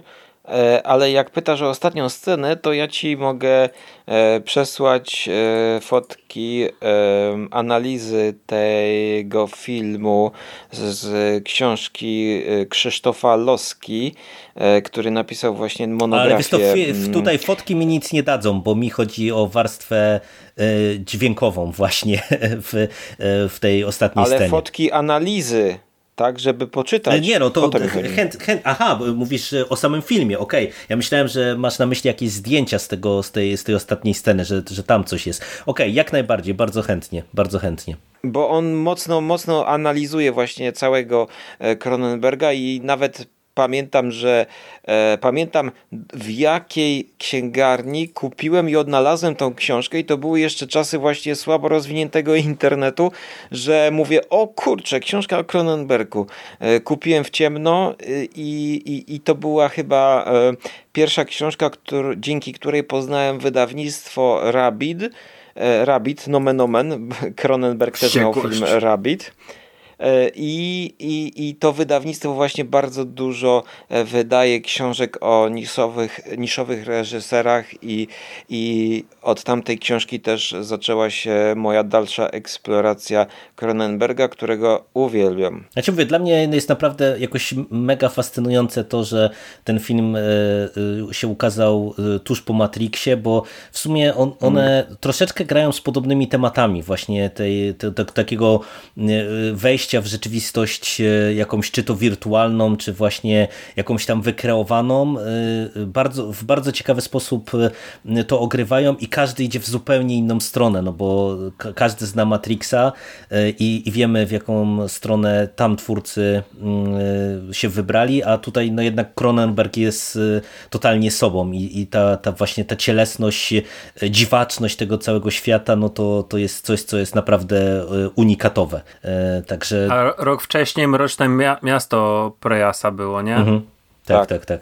To, to tak nadchodzą takimi cyklami e, filmy o podobnej tematyce, jakieś tam dotykające podobnych e, rzeczy podobnych. No w sumie ta rzeczywistość wirtualna, czy w ogóle tropów. gry, to, to jakoś tam był pewnie w ogóle e, w tych latach 90. temat, który był jakoś tam nośny i, i, ważny pewnie w kulturze i nie tylko popkulturze, czy szeroko pojętej kulturze. O. A oni wszyscy z Filipa Kadika e, właśnie rżnęli i inspirowali się e, i Matrix, i Cronenberg, e, właśnie no, no, przerabiali, przerabiali te motywy, które Dick Philip e, wymyślał w opowiadaniach w du dużej części i on też już e, właśnie e, w 60., 50. latach interesował się teorią gier jako takich. E, na przykład taka książka Słoneczna Loteria jest, jest dużo motywów właśnie gier, idea gry e, i, i, i wirtualnej rzeczywistości. No i też trzeba oczywiście wspomnieć o, o tym pisarzu, o którym zapomniałem nazwy jego. E, ten trans, kurczę, zapomniałem. No. No wiecie o kogo chodzi, nieważne. Nie. nie William Gibson. A, William Gibson. William Gibson. Okay. Od cyberpunku chciałeś powiedzieć, tak? O, o, o, o. Fajny wybór. Jerry. No dobrze. Dziękuję. dziękuję. Może bym Teraz. Co, co, co? To już koniec. Może bym pogadał z tobą, ale już padam na ryj. Eee, na rychu jeszcze żyje? Żyje, żyje. Słucha cały czas. Żyje. No, to już kończymy notatki. powoli. A Nie? zmarzłeś? Ja przerażająco zmarzłem. Nawet nie wiedziałem, że tak zimno jest już się zaczyna. Muszę, muszę w tym roku jakieś żubranko na dyktafon wykombinować, bo widzę, że to już przychodzą te czasy, że za chwilę zaczną padać baterie jest zimna. E, także ręce ledwo mi żyją i muszę lecieć do domu i się ogrzać. E, ale I zabierać za filmy bożonarodzeniowe musisz. No, powoli już tak. Halloween mija, to No. ja jadę, jadę już teraz na ostro. E, natomiast e, no, bardzo przyjemnie było mi porozmawiać z wami znów. To jest jeden z moich ulubionych podcastów, nie, nie tyle serii, co co pojedynczych podcastów, które co roku robimy. Niestety w tym roku pierwszy raz jestem bez piwka, a to, był, to jest mój jedyny, jedyny podcast w roku, przy którym zawsze mam piwko. E, Pumpkin Ale. kto to powiedział? Pumpkin. Ja, skóra. Pumpkinowe piwo. Bo Jerry właśnie takie chyba dzisiaj spożywał. No, Też bym tak, chciał tak, takie. tak. No, ale no, mimo wszystko cieszę się, że znów się udało, znów się miało mi nie udać, a się udało. Eee, I dziękuję wam bardzo za tę rozmowę. Dzięki, Mando. Dzięki. Dzięki, Creepie. Tak jest. Tak, dzięki, dzięki panowie. natomiast słuchacze, dajcie znać, co wy na dzisiaj sobie zaplanowaliście, co wy dzisiaj wieczorem obejrzycie i czy znacie któryś z tych filmów, które omawialiśmy, czy macie takie samo zdanie jak my, bądź też przeciwne, czy zachęciliśmy was do czegoś i życzymy wam również wszystkim miłego wieczoru. Może lepiej imprezy niż filmów, ale no ja wiem, że mnie raczej to nie czeka, więc ja sobie jeszcze jakiś film dzisiaj obejrzę. Do A ja usłyszenia. jestem ciekawy. Ten mi tu jeszcze w zdanie. Mów, mów. Ale czekaj, czekaj, dam ci, dam ci, dam ci to. Ale ja, Żarłok, jestem ciekawy, co ciekawego zajadacie i mam tutaj na myśli rzeczy stricte halloweenowe, jak na przykład chrupki w kształcie duszków albo żelki w kształcie gałek oczu. Czy znaleźliście jakieś tego typu przysmaki?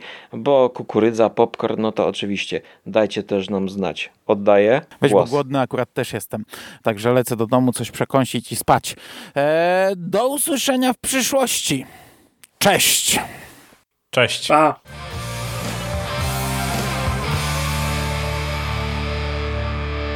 You finished? That's it, man. Game over, man. It's game over. What the fuck are we gonna do now? What are we gonna do?